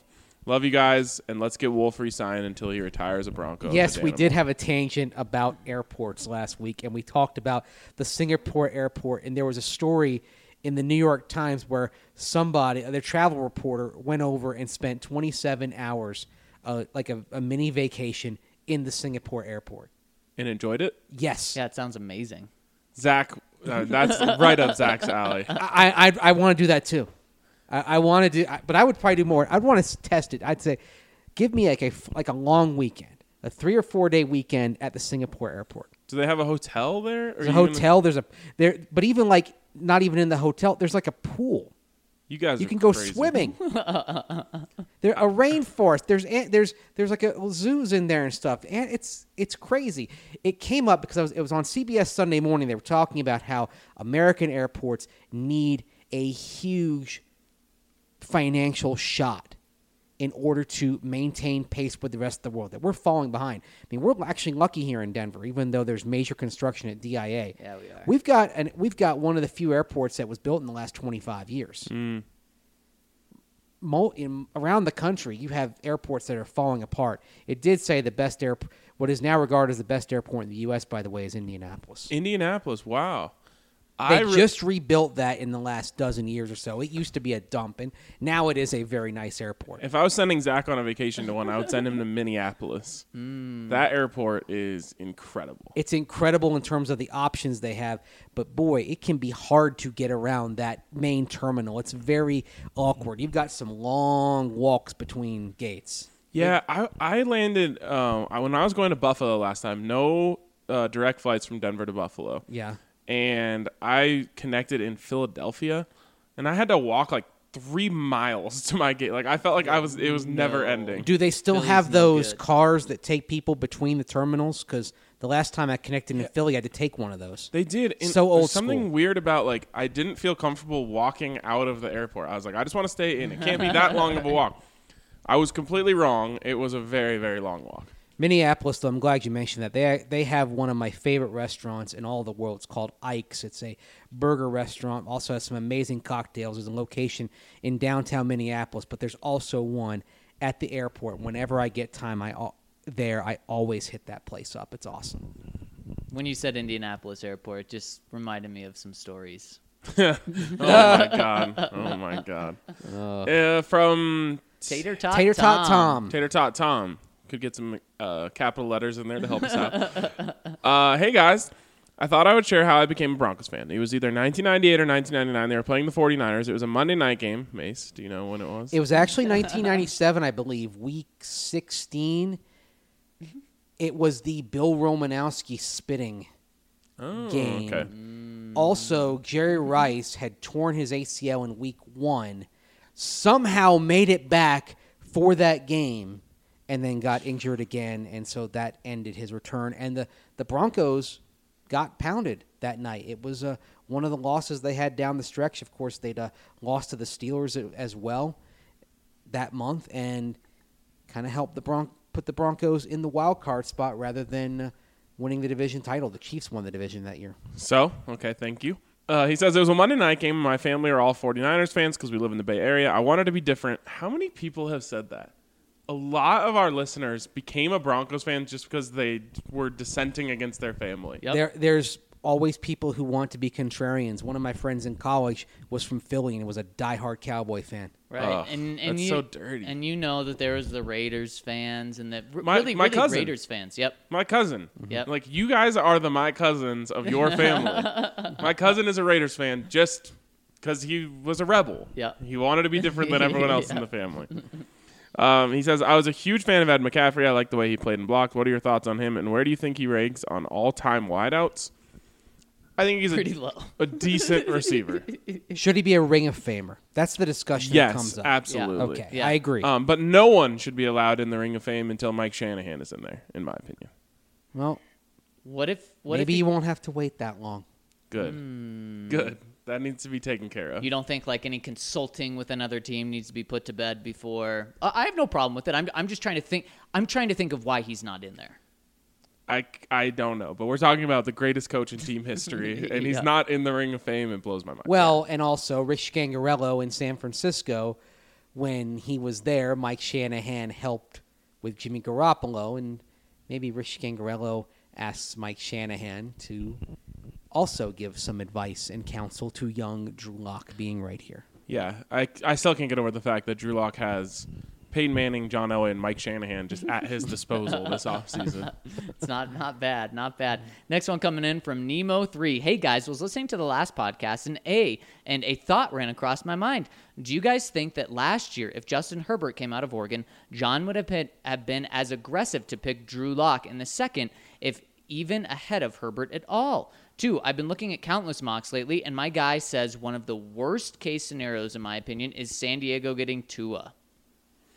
okay, for your first question, um, I think if Justin Herbert came out, he would have been a Bronco. He would have been the pick in the first there might have been a round. trade up Yeah. to ensure they got Justin Herbert. Thank So God thank that you, didn't Justin, happen. for going back to Oregon. Yes, thank you to Justin Herbert's little brother. I forget his name for Yes. coming to Oregon. The tight end, right? Yes, Yep. Yes. and making Justin Herbert stay. And for Nike for probably paying Justin Herbert a lot of money under the table. Thank Yep, you. That's good too. um, Tua to San Diego. How much does that scare you? A Oh, lot. I'd hate it. I- See, I love the idea of Justin Herbert being a Charger. Oh, I too. hate the idea of Tua being a Charger. Tua, that legitimately scares me long term. What about that? And this? that's why I'm glad uh, he's probably going to Miami. Yeah. What about you guys won't hate this, but Tom Brady and Tua both to LA. Hate it. I just why would you got I'd be Tua? more- just commit to him. I'm more Because- bothered well, by. because of the hip. I think they Oh, just say by the this red is shirt year with Tom Brady? I'm more shirt year. worried Yeah. about Tua being there than Tom. But what what would you think of that combo? And yeah, maybe Tom signs one one year, thirty five million dollar contract. I kind of hope the Broncos defense gets a chance to tee off on old Tom Brady. um, if you're Tom, doesn't Tom have too much pride for that? Well, th- this, Thirty-five mil, and this He's is been a- making like fifteen mil with the pass. and this is a league thing as well. They look as frustrated as they are with the Chargers and their ownership. The league wants to see the Chargers work in L.A. Never gonna happen. and it's a gambit. But the notion of the Chargers signing Tom Brady actually makes a lot of sense. Remember how many? Why would they go from one washed quarterback no, to another? But remember how many Colts fans and just Peyton Manning fans hopped aboard Yes. the oh Broncos? yeah, That would happen with Tom Brady if he became Wow. a Charger. That's a and really they've got point. and they've got to sell seat licenses and they've got to sell tickets and they've got to do something to alter the landscape going into SoFi Stadium, something game changing. I think Tom Brady gets guided to the Chargers. you know what would be game changing is that and Tua. I mean, Right. But Miami has so fans but Miami has so much draft capital buying Yeah. fans out here. yeah, for 2021 and beyond that they can go to the Lions or Washington and give them the farm to move up Yeah. if need be. no, I think he, I think he's going to end up in Miami. so, anyway, I've I- I've never felt that confident about Tua as a pro, and the injuries have just made me feel less confident. He, I'm not that scared. I'm not that scared of him. Not that scared of him. the big thing is you got to keep him healthy. And Think about who he's been throwing to, though. oh, I know. He's throwing to probably the maybe the best group of wide receivers in the NFL. Like if they just went to the NFL right now, it might be the best group in the, uh, in the NFL Guys like AJ McCarron were throwing to those types of receivers as well, and they didn't have the success that Tua did. for sure, for sure. But they were also playing in a crap offense where they just wanted to hand it off to Mark Ingram 40 times a game. Why can't Tua be great? And he also just has the best wide receiving corps of all time. It's possible, But what if Tua made them great? he doesn't. His arm is See- not that lively to me, and that worries me. Did Henry Ruggs do enough once Tua went down to kind of seal his place for you? Because Jerry Jeudy was the better receiver post Tua. Yeah, I think that what is Mac Jones? Is that his name? Yep. Yeah, he sucks. so I wasn't But, but Jerry Jeudy, it didn't seem to matter that Tua wasn't out there. He was balling. Jerry Jeudy, I don't even know how to describe what he does when he cuts because it's not cutting. Yeah. I d- like I was trying to describe this to my buddy the other day. I was watching Jerry Jeudy film. He just changes. It, it just it, it's not a cut. He It just loo- he just changes direction. It looks, possible. yeah. It's not even like it. It's the kind of the opposite of sharp. It's so smooth It that it looks doesn't even like look a- like anything happened. It Right. looks like a glide. Yes. When he cuts, but Yep. he still is making the move that you need him to make. It's not like he's rounding it. He's going exactly where you want him to go, but it just looks so smooth. I've so never seen anything like it. It blows my mind. Uh, He just moved. It just he's going one way and going the other way. Nothing ever changed about his head or his body. as I've watched the Blows rec- my mind. as I've really gone and kind of studied the receivers the last couple of weeks, there are you know there's a lot of quality, but Jeudy's the unicorn. Without a doubt. And, And that's people why are going to overthink that. Just not- so you know. Really? So do you disagree with this? I think there's zero chance he's available at 15. I think Uh, 15 is far. That's a far fall. You have But to I think there's a decent chance he doesn't end up being the first wide receiver taken, and I think it's so dumb. That would be dumb. Would if be you had a choice of all of them, Jeudy has to be the pick, right? No Without matter a doubt. what. The, the- yeah. the, the reason why I'm so fascinated with Henry Ruggs is that I think he's a legitimate option. Now, I still think he could be gone at 15, but I just think there's 0% chance that I agree. Jeudy's there. Would you trade up for him? I love how it- our, our draft rules have changed. They have. 'Cause They have a quarterback. Like we, for the last two years, we've had the same conversation about every play, every trade up, everything. Is you can't trade up, you can't sacrifice first round picks. when Would you, you, don't be have willing to sacrifice your 2021 first round pick to move up for Jerry Jeudy, No. Yes.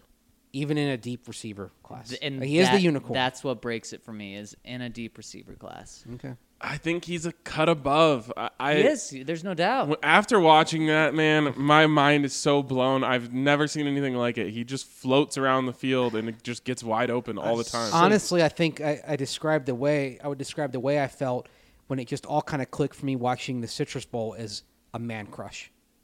Yeah. I developed on Jerry Jeudy that day. Smooth. What about this though? As an organization, you're absolutely trending in the right direction right now. What if Jerry Jeudy's Sammy Watkins? He's and you not- did and you did just I don't think he is. But the Bills didn't think he was. I think he's, no one thought he Hey, was. If you're, you want, let's talk about Alabama receivers. I think he's Julio oh. 2.0. yeah. Yeah. In And a will you be different happy way. with that? That's that's it's risky going two first rounders.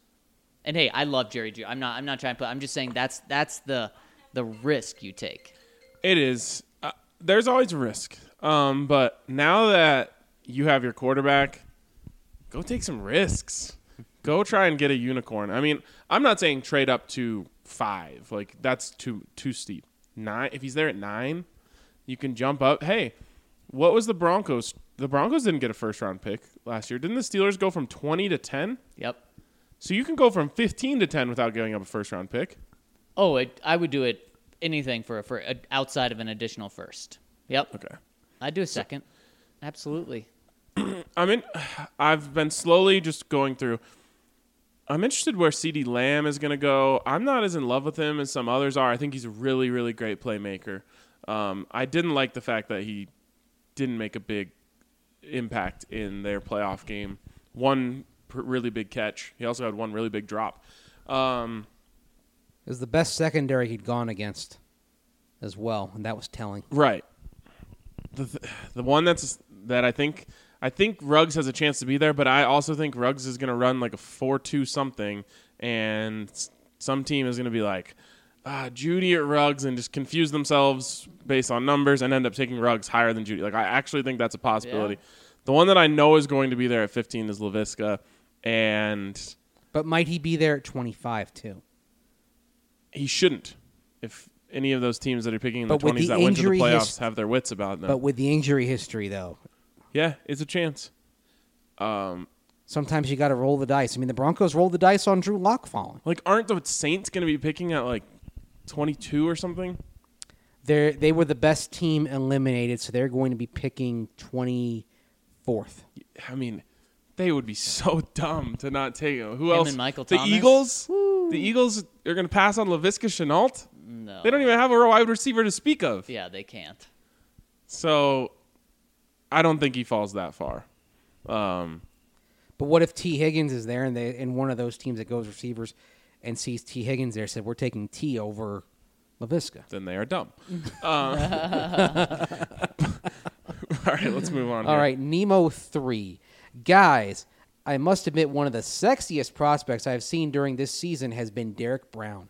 I mean, that guy is unreal. In a Fangio scheme, I think his ceiling is higher than Akiem Hicks. He would look so good in orange and blue. Well, he already does. He plays at Auburn. Needless to say, Shelby really let me down at the end of the Oakland game, and I'm coming to terms with reality. As soon as we won, I was happy, but as a fan, I quickly came to terms with the implications of the win on the draft process. Here's what I'll say. Ryan, the other day, you had a good point about the options on the table at 15 and how there isn't much of a difference than picking at 10 theoretically. So there are a lot of options at 15 that I honestly would not mind, although they may not be the most coveted players. I think there'll be plenty of players on the board who can contribute immediately. And guys, let's not forget there are plenty of holes still. Some of those guys are Isaiah Simmons, long shot, Trevon Diggs, AJ Epenesa, Viska, Viska, Viska, and Sutton would be serious. I mean, that's a tandem of two bully receivers. P.S. How would you guys feel about Tyler Biadasz at pick 15 plus or minus a possible trade up early in the second or late first for receiver using one to three third round picks? Ryan, can you uh, tell me who, who's v- Viska? Who's this guy? Can you help me with that? Yes, I can. He's the most physically gifted and imposing player maybe in this whole class. Viska is to RK as Tyler Biadasz is to me. So wait, what you just said. Let's say there were no injury concerns with Viska, him or Jeudy. Oh God. Um, it depends on what you need. You're the Denver Broncos. And so Viska just like had a Heisman caliber senior season or junior season at Colorado. If that's what you think, if he's if he's healthy, If that happened, I wouldn't have been able to like I wouldn't be able to control myself. He probably led the Buffs to like an eight win season, and I would probably take Viska. But the truth is, Jerry Jeudy is a significantly more advanced wide receiver. Um, and so if I had to like my bias would have probably pushed pushed me towards Viska. the truth is, as a wide receiver, Jeudy is a lot better um, as a pure wide receiver. Here's the thing about Laviska: he is not a pure wide receiver. and he's not a great route runner right now. Um, he is a freak, is what he is. He is uh, Derrick Henry in the running game, and also uh, like Julius Thomas as a tight end receiving option, and uh, I don't even know of a wide receiver who is as physically imposing as he is, like Julio Jones. You know what I mean? Like he's all of these things, which just makes him so intriguing. If it wasn't for the injuries, I think he'd be for sure going in the top ten. So, yeah. Sorry, you you started that, not me. I'm not. I'm not getting on you. um, Mace, Tyler Biadasz at 15. I'd be fine with him, especially as mentioned by Nemo, if you can get a receiver early in the second, or if you can take that second round pick, move back up in the late round one. I think a better possibility may be to get the receiver at 15, and then if you trade back up into round one using some of your second and third round capital, then it certainly becomes logical, I think, to get Tyler Biadasz at around, say, 28. Well, I, I Or so. agree with that. And Ryan, would you be okay with trading back in the first round for Biadasz? Um, if I'm trading back in the first round, I probably would want to go for a different position. I'm really, really comfortable with Connor McGovern as the Broncos center moving forward. Okay, so you don't. What about moving him to guard? and Biadasz Nah, I just. I, I, I'm not sure they're comfortable with Connor McGovern's potential price tag. That and that might change everything. Um, but you, got, if they're smart, Because they what's his keep the ceiling? holes that are there. You don't create new holes. I still like the idea of Connor McGovern at right guard, Biadasz at center, Risner at left guard. I think that trio together, I'm not worried about that area of the team for the next four years. It's it's fine. I just uh, first of all, Connor McGovern de- deserves a huge pat on the back. We were so hard on him in training camp, and rightfully deserved so. that, Yes. yeah. And it, it came up, I think, just- once. Yeah, he really did flip a switch. There wasn't a bad one. There's one low snap early in the season to Joe Flacco. yeah, I cannot believe that. it would a true gamer right there at the center position. Yes, he. so uh, uh, huge credit to him. I'm 100 percent comfortable with him going forward at center. I don't. I mean, I can't imagine he's going to ask for a huge Matt Paradis like payday. Would you pay him eight million dollars a year? Yes. I think that's kind of what the price is. I think that's the ceiling I, the, for him if you're resigning him. I think if it gets to nine and a half, ten million dollars, the Broncos are passing. I gotta think eight million. If I'm Connor McGovern and I'm at what three years, eight million, three years, twenty four million. Yeah. How are you turning that down? Uh, I mean, I probably because you saw Paradis hit the market, and well, Paradis didn't end up getting what he was looking for, No, and I guess he can convince himself that Paradis was injured. Injuries, yeah. Oh, but still, I mean, and he doesn't have John Elway telling everyone that Paradis' leg is falling off. yeah. Uh, but I actually thought you were going to say you would be okay with, with Biadasz. So now I know how you're going to feel when I say Biadasz at 15. No. Yeah, no. Mace, that that's what I want to know from you because I know that you're okay with trading back into the first round for Mm-hmm. him. But at 15, no moving around. You're at 15. I'm fine with him. I think I Okay. I think he'd have good value at 15 Okay. because be, beyond the tackles, what's the next most important position on the offensive line, especially for a young quarterback? Yeah. And I would even say that center is probably more important than right tackle at this point. Again, given a young quarterback, given the fact that you need someone up front who's very smart, eh, has you know has the ability to easily process an offense, can be kind of that captain that guides everything up front. Biadasz checks all the boxes. I to I've defaulted to you on Biadasz for everything, but I watched a decent amount of the Rose Bowl, and I wasn't impressed with Biadasz at all. Did, was it a rough game for his standards? Rough game for his standards. Rough game for that whole offensive line. Okay, fair. Then then I'll definitely do uh, do some more digging on him and, and watching him. But I was just not impressed from that. But it's not fair to go off one game. From Shaggy McLovin the third. Hey guys, so watching the Saints Vikings game in the third quarter, there's a false start, but then a fumble by Jordan Cameron returns for a touchdown.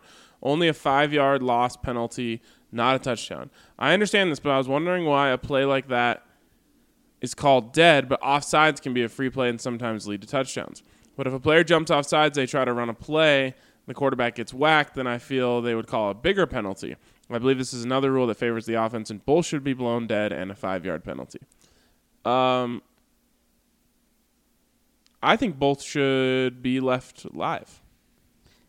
Well, I think part of it is that you're saying that the play starts when the offense starts it, right? When the snap goes. And I think what they're saying is that something like that, a false start, in part because it can often lead to offsides, that can often that maybe it leads to a superfluous hit. It's sort of a player safety thing Fair enough. and you know, that's a hit that the quarterback doesn't need. Like it's the false start happens, and then Wasn't it Von, f- Von Miller comes in and and hits the quarterback. Then But wasn't it a false start that they left live that got uh, Derek Wolfe injured? Right? They were supposed to blow it dead, Yeah. and they, they, were didn't? blowing it dead. Nobody heard it. Um, Yep. And uh, yeah, The crowd. Remember, the crowd was loud at that point in the game. and- unless it's a, a crazy offsides where you know like the play starts and then clearly stops because of it, I agree. Keep it going.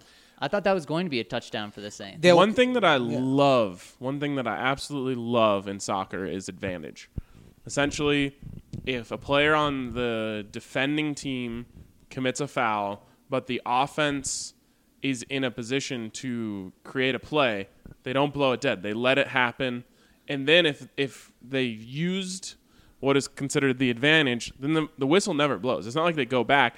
And if there's a card to be assessed, they wait until the next dead ball or out of bounds, then they go assess the card. I love that. Like, I think in basketball, if a player gets fouled, but as they're getting fouled, they pass the ball ahead and they go get a layup. Like, pace of play, just let them give them the two points. Let's go. Yeah. let's move. I'd love. I wish uh, in more aspects there is there would they would do that, and that hockey this would be well. one.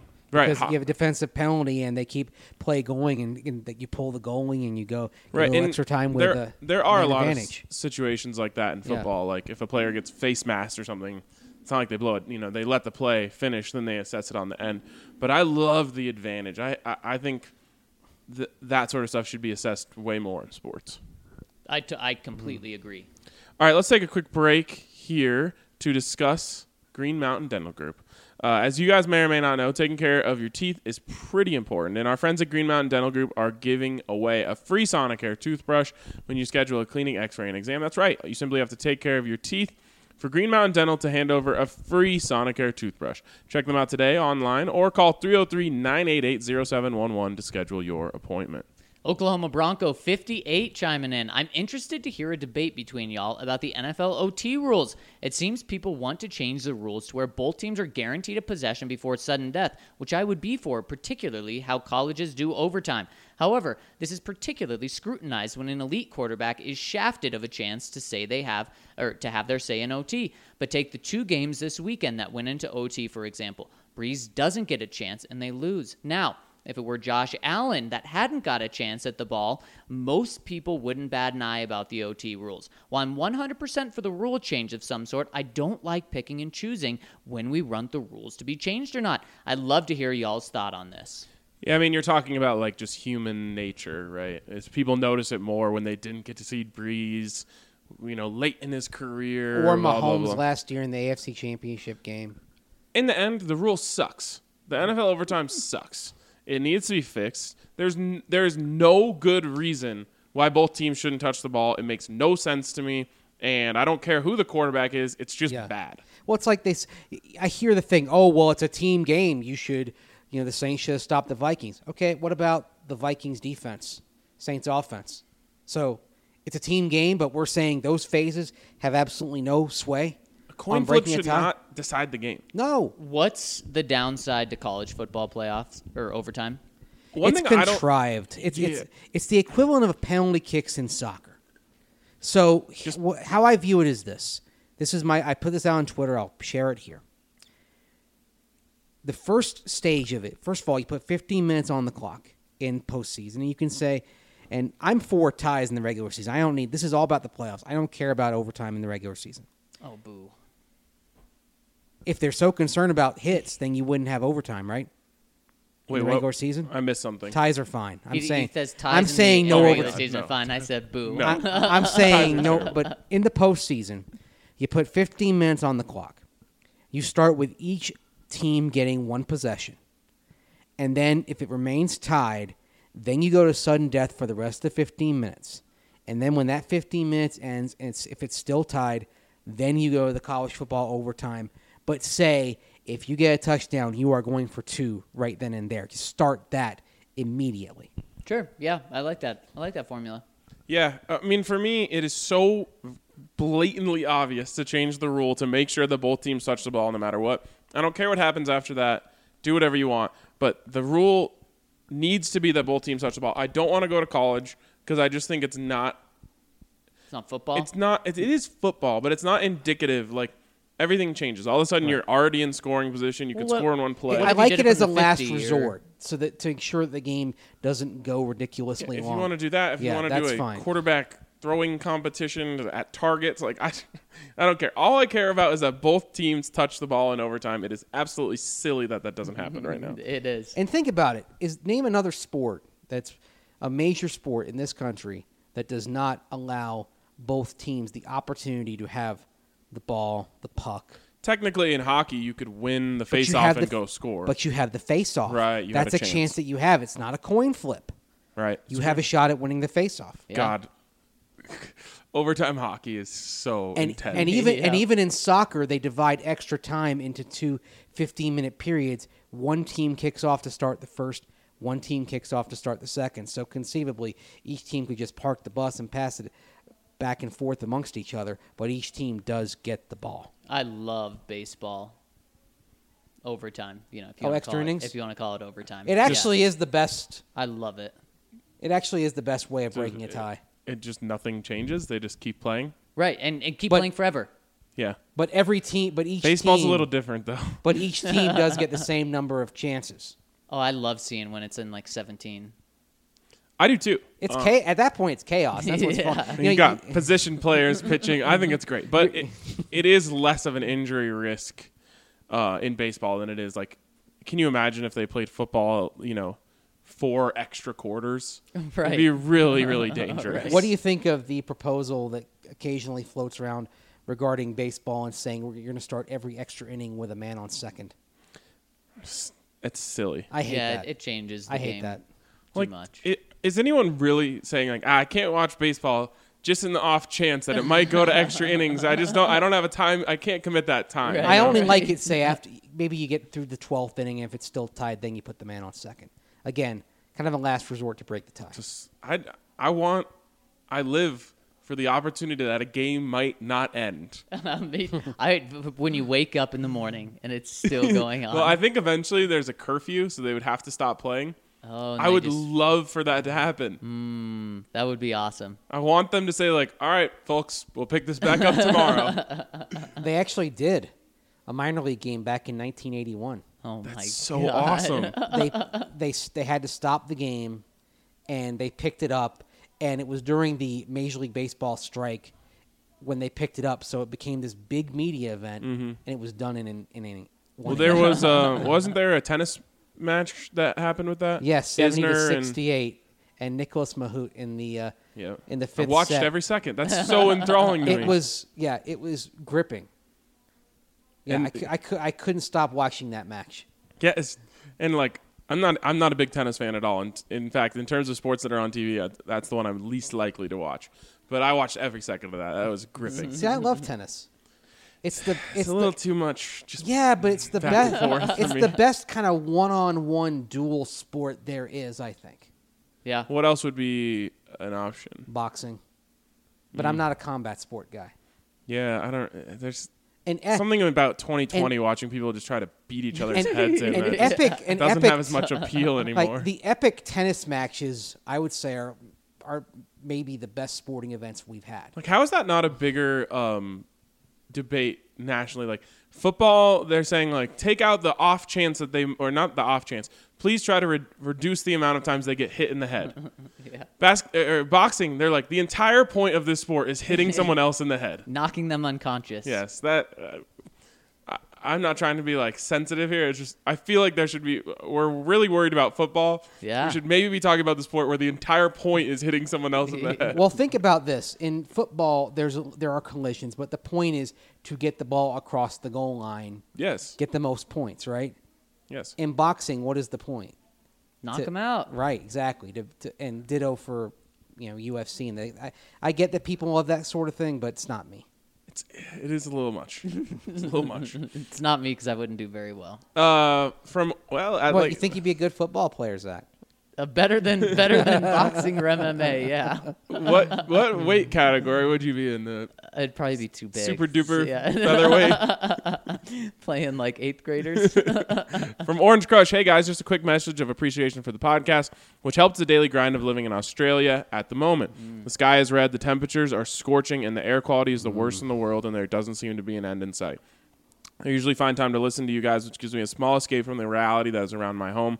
I would recommend everyone try and donate whatever they can to Red Cross Australia. Thank you guys. Yes, and Orange Crush, you know, we're we're thinking about you and uh, everyone down there. We know we got a lot of listeners down there in Australia, and uh, uh, good point. You know, if you've got if you've got any extra money, please, you know, go donate some. I mean, did you see the map that it was taken from a bunch of pictures from the space station, but it basically it put a series of pictures together from the International Space Station over the last month to show all the territory in Australia that had been or was being consumed by fire.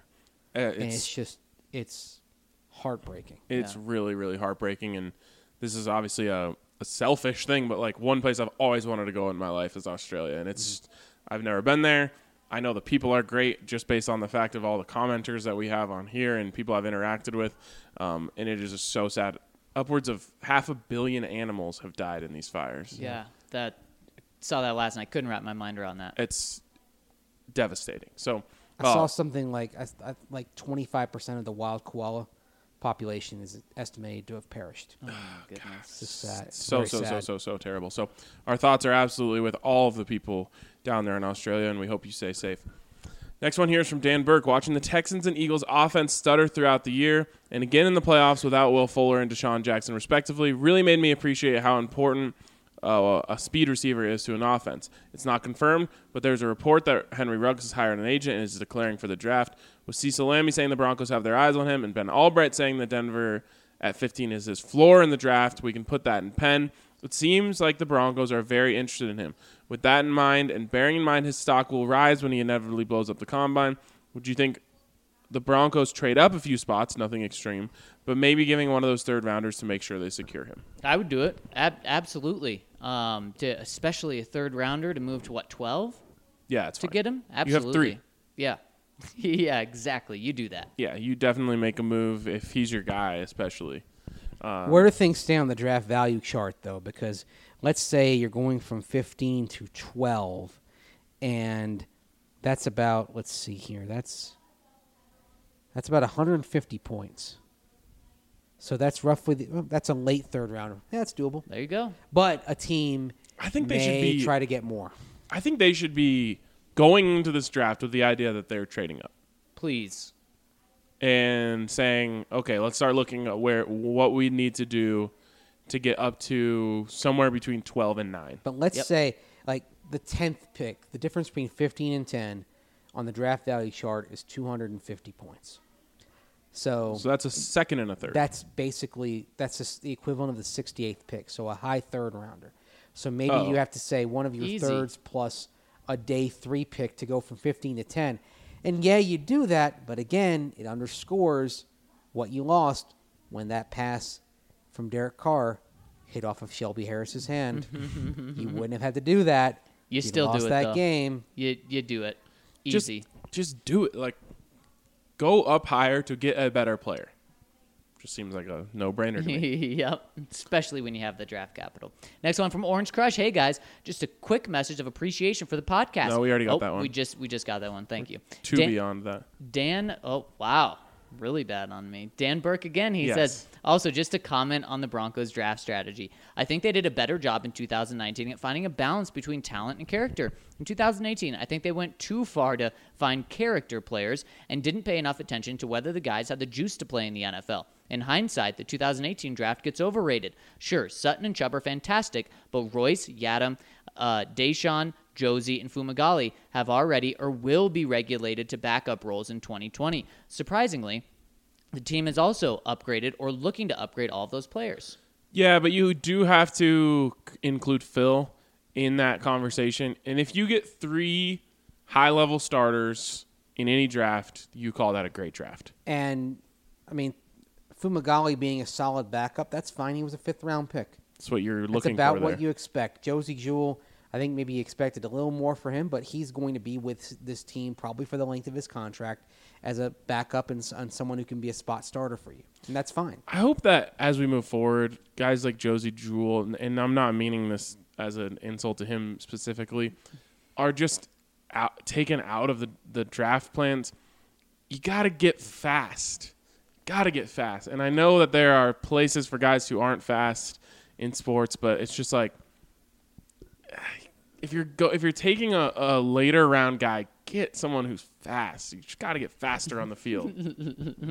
He goes on and says, in 2019, they struck a balance. Fant definitely wasn't praised for, ex- for his character. There were a ton of immaturity concerns, and I think that has been reflected in some of his play this year. Dre'Mont Jones and Fant were both 21 when they got drafted, and Winfree had a suspension at Maryland, not holding anything against him, and there were no red flags at CU, but have to take that into account. So they deviated from their 2018 plan, and the results were better, in my opinion.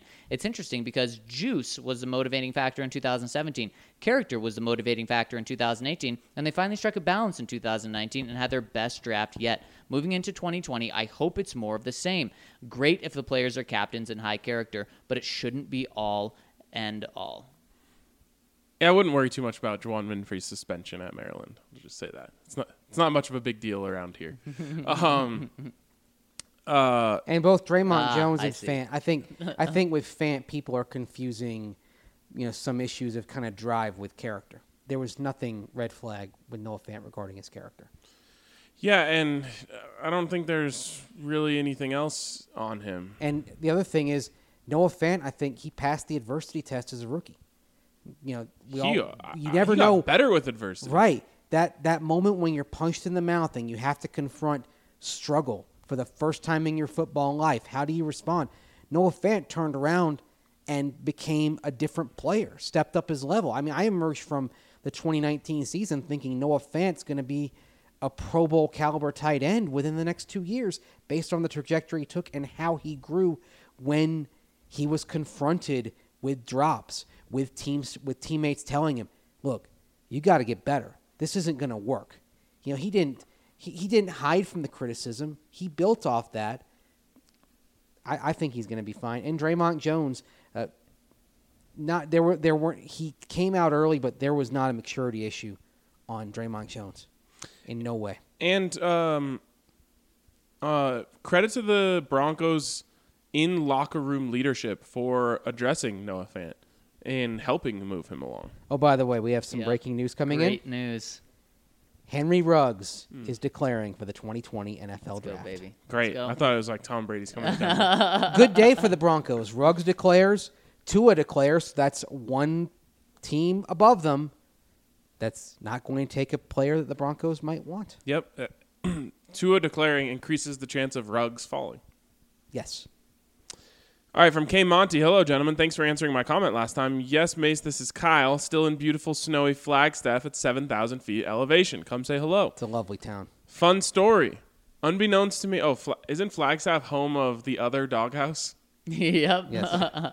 it's also the home of former home of Rich Scangarello and the college home the last few years of Case Cookus, Northern Arizona quarterback, a player that Scangarello was involved in recruiting. He's going to play out the Hula Bowl later this month, and as I've said, a name to keep your eye on for a young quarterback at the back end of the draft of free agency that the Broncos may bring in. All right. He says, fun story. Unbeknownst to me, my brother Dan in Phoenix is also a DNVR podcast listener. He sent me a text after your later, latest pod saying he heard me. That's awesome. That's love so love cool. the family That is connection so there. Question I was really intrigued by your conversation on whether the Broncos would be better in the 2020s than the 2010s. I agree with both of you that is a very tough act to follow, so probably not. But you're especially right that the presence of Patrick Mahomes in the AFC West throws a bigger wrench in any such hope. Which got me thinking: When was the last time any division rival of a of a probably future Hall of Fame quarterback won a Super Bowl? What does that mean? It means that, let's say, you've Oh, got- oh, oh. Okay. I For got it. example, when Peyton Manning was in the AFC South, nobody else in that division won a right? Super Bowl. Tom Brady. No Mm-hmm. one else was succeeding. Yeah, it's a. I'm trying to think of who are the divisions that have two though. Well, think about like I'll give you an example of one that is an example of what Kyle's talking about. Ben Roethlisberger with the Steelers, but Baltimore Right. still ra- managed to win a world championship in the 2012 season. That's true. Yep. Um, how about? Uh, well, no, I guess Philip Rivers is he a probably future Hall of Fame quarterback? Borderline. He'll get some discussion. Well, the Broncos went in and dominated the division while he was there. Of course, they had their own future Hall of Fame Yeah, quarterback. they had. Yeah, the better exact- that's what I'm saying. Peyton Right. The question is not the question is not about whether you can win a Super Bowl when another team in your division has a future Hall of Fame quarterback. It's the whether you question can- is you cannot can you win a Super Bowl without a future Hall of Fame quarterback, which we know 90% of the time the answer is no. But when you've got that alpha dog, and while Philip Rivers is a very good quarterback, I, I think it's debatable whether he's a Hall of Famer or not. I think he's just kind of on that next tier, yeah, but debatable just is- outside.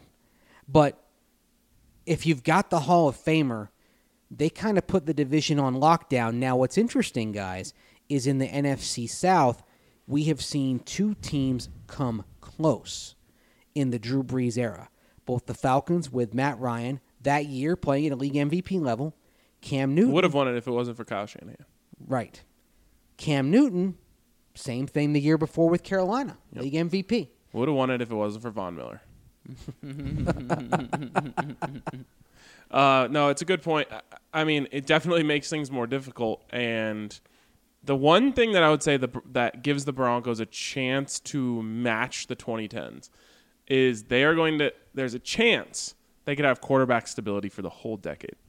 Didn't happen in the 20s. But what's interesting, what got what what kind of spurred this discussion is talking about how, like when the Broncos had John Elway, they won I believe seven division titles, so close to half.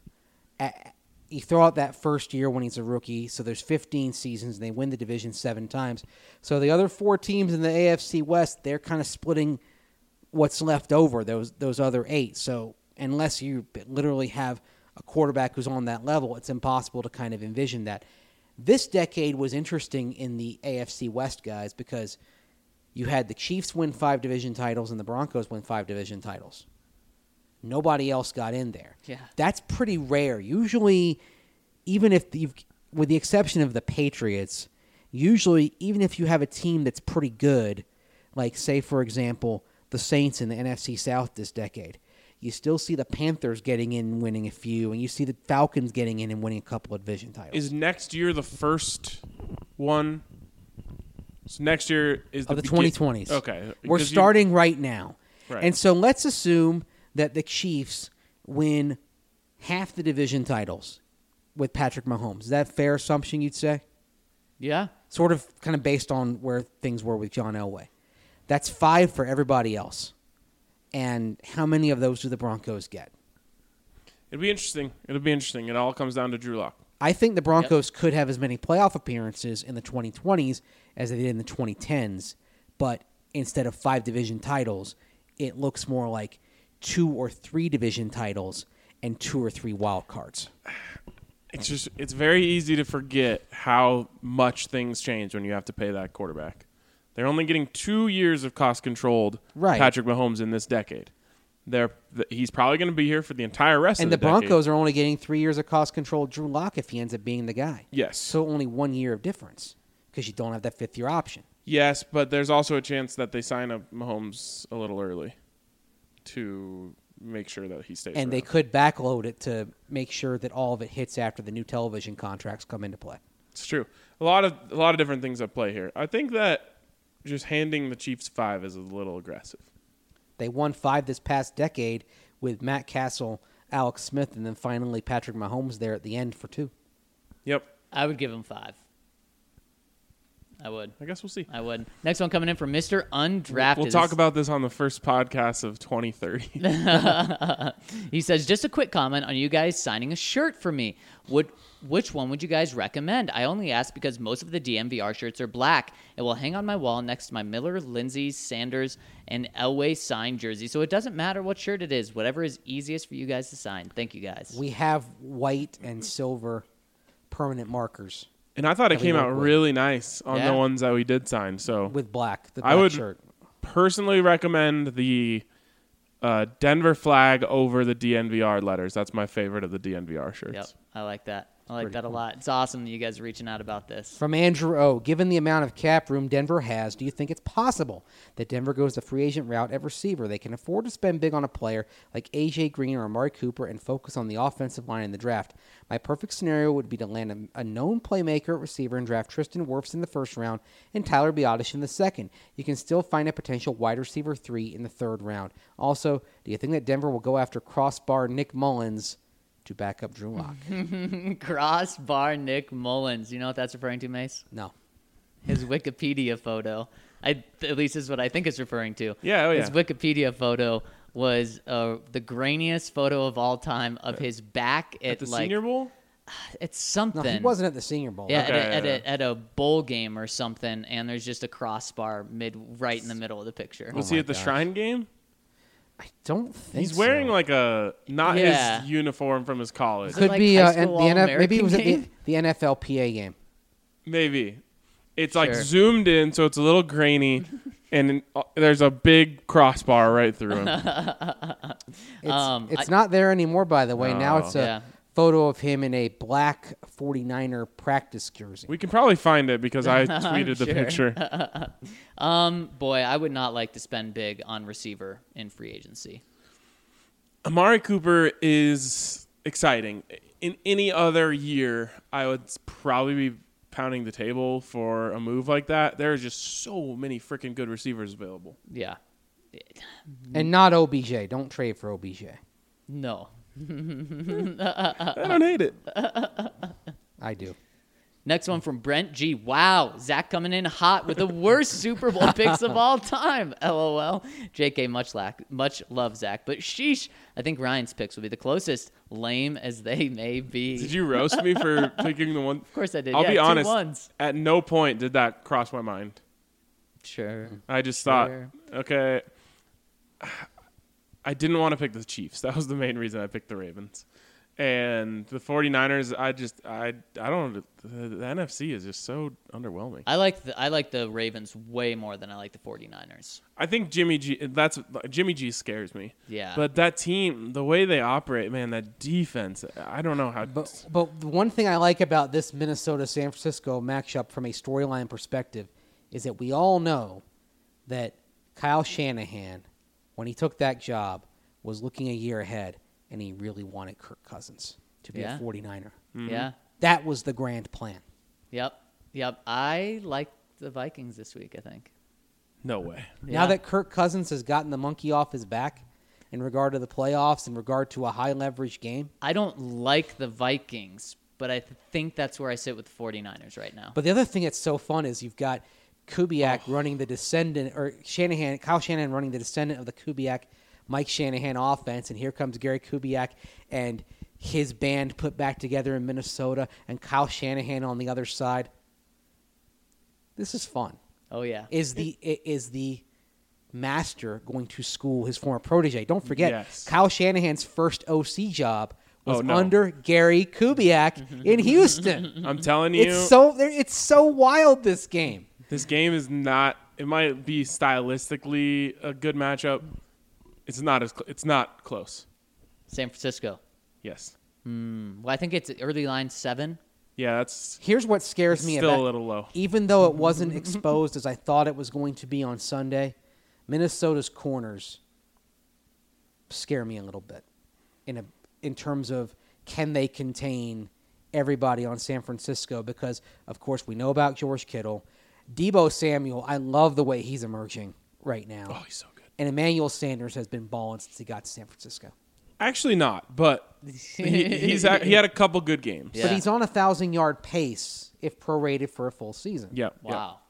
yeah. Um, I think the 49ers are going to stomp him. I can't wait to talk about it later in the week.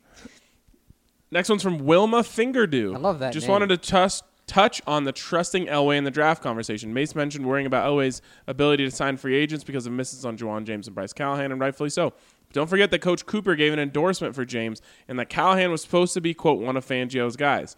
I think this is the year we learn from our mistakes and avoid overpaying for injured players, regardless of personal bias. Thanks again, boys. Go Broncos. Ja'Wuan James was on the Broncos' radar long before Chris Kuper joining the staff was ever a consideration.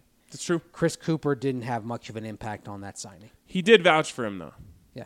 He basically, it was more like, yeah, can you coach him? And he's like, yeah. That's kind of the level of it.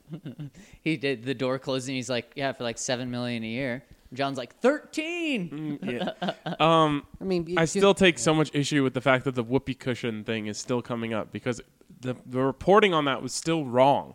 they said that that the reason that Miami was laughing, you know, at John Elway for doing that was because Ja'Wuan James sucked. Right. Not that he was injury prone. Right. And one of the things was that he wasn't athletic enough, which that's a, his biggest strength. Yeah, yeah, they they got that wrong. I, I agree. And last one, I believe, coming in from Bronco and SF. If we go wide receiver in round one and KJ Hamler is around in round two, do we double up on wide receiver or do we go offensive tackle? I think we need to go wide receiver and offensive tackle early, but KJ could be around and he is electric. When are you guys doing your first mock draft? Lastly, I saw that we might be getting three compensatory picks. What's the story there? I'm not going to get into the compensatory picks thing. It's all about players that you lost and how much they played, and players that you gained and how much they played. The Broncos, because of Ja'Wuan James and Bryce Callahan, should actually be in a great position compensatory picks wise. As for doubling up, But they are looking at three. Uh, Nick Korte of OverTheCap.com did his projection, and he's usually pretty close to dead on with these, and has the Broncos picking up, I believe, a fifth round pick and two seventh round picks out of the compensatory pool. Please trade. them. um, Actually, one of the picks he has him having right now is the Mr. Irrelevant pick, oh, please don't take that pick. um, Chad Kelly. yeah, I am a big fan. Uh, okay, so I, while I think it's greedy, I actually can support the two wide receiver notion, and I'm not just doing this because he's my guy. If the first one is Laviska, Okay. because Laviska, you are getting a Swiss Army knife who's going to play in that Deebo role, even though Deebo is also a much better uh, route runner than Viska. He doesn't do anything else better than him. Um, and you still need, have the need for that just pure field stretcher. And so that's why I'm like, if you could get a Reagor or a Hamler in round two on top of that, well, now you have a serious, serious arsenal of weapons. Well, you just said trade up. What if Laviska's your second receiver and you trade back up in the first? so like you got rugs, Sure. and then oh my god, Well, the thing is, with Reagor and Hamler, we're talking about guys with speed, but we're also talking about slot guys, right? yes. What if you get Devin Duvernay in round three? I like Duvernay a lot. Yeah. I Yeah. think that's better value. There's so many guys. There's so many guys. There's so many. All right. I think that's going to wrap it up for us today after a nice two hour podcast. This is becoming the norm, by the way, this off season. yes. Two hours plus. And I mean, with all the Bachelor talk that's coming, who knows how long it could get. Dear God. All right. Thank you guys for tuning in. And we will talk to you tomorrow on the DNVR Broncos podcast.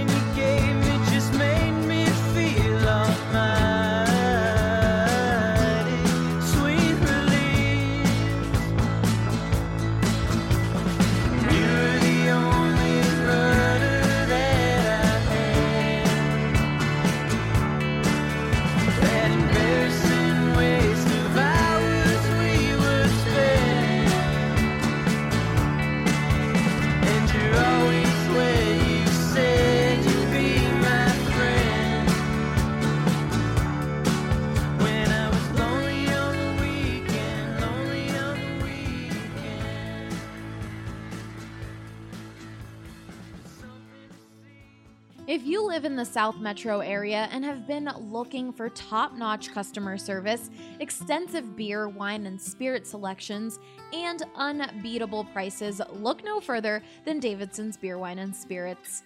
You won't find a more varied inventory anywhere else. Don't just take it from me, guys. This is Michael, and he's been shopping at Davidson's since they opened. The thing I like about Davidson versus the competitors, is it has a larger selection. And if I am going to buy spirit, then Davidson's is usually my first choice as well because just of the size of the selection. I also like the uh, extensive selection of some uh, hard to find items. But that's not all. Every department is staffed with highly trained specialists who can help you find exactly what you're looking for. I've always found the folks that you chat with to be knowledgeable. I've chatted with the spirits staff about different bourbons and different vodkas, and I am always chatting with the wine staff about different things and saying, oh, I like this. What else do you have that's similar? Particularly when I go to non-U.S. Uh, wines, I find them extremely helpful in, helping me find something I'm looking for. What are you waiting for? Head to either of their locations in Centennial or Highlands Ranch and follow them on Facebook to stay up to date on their latest specials.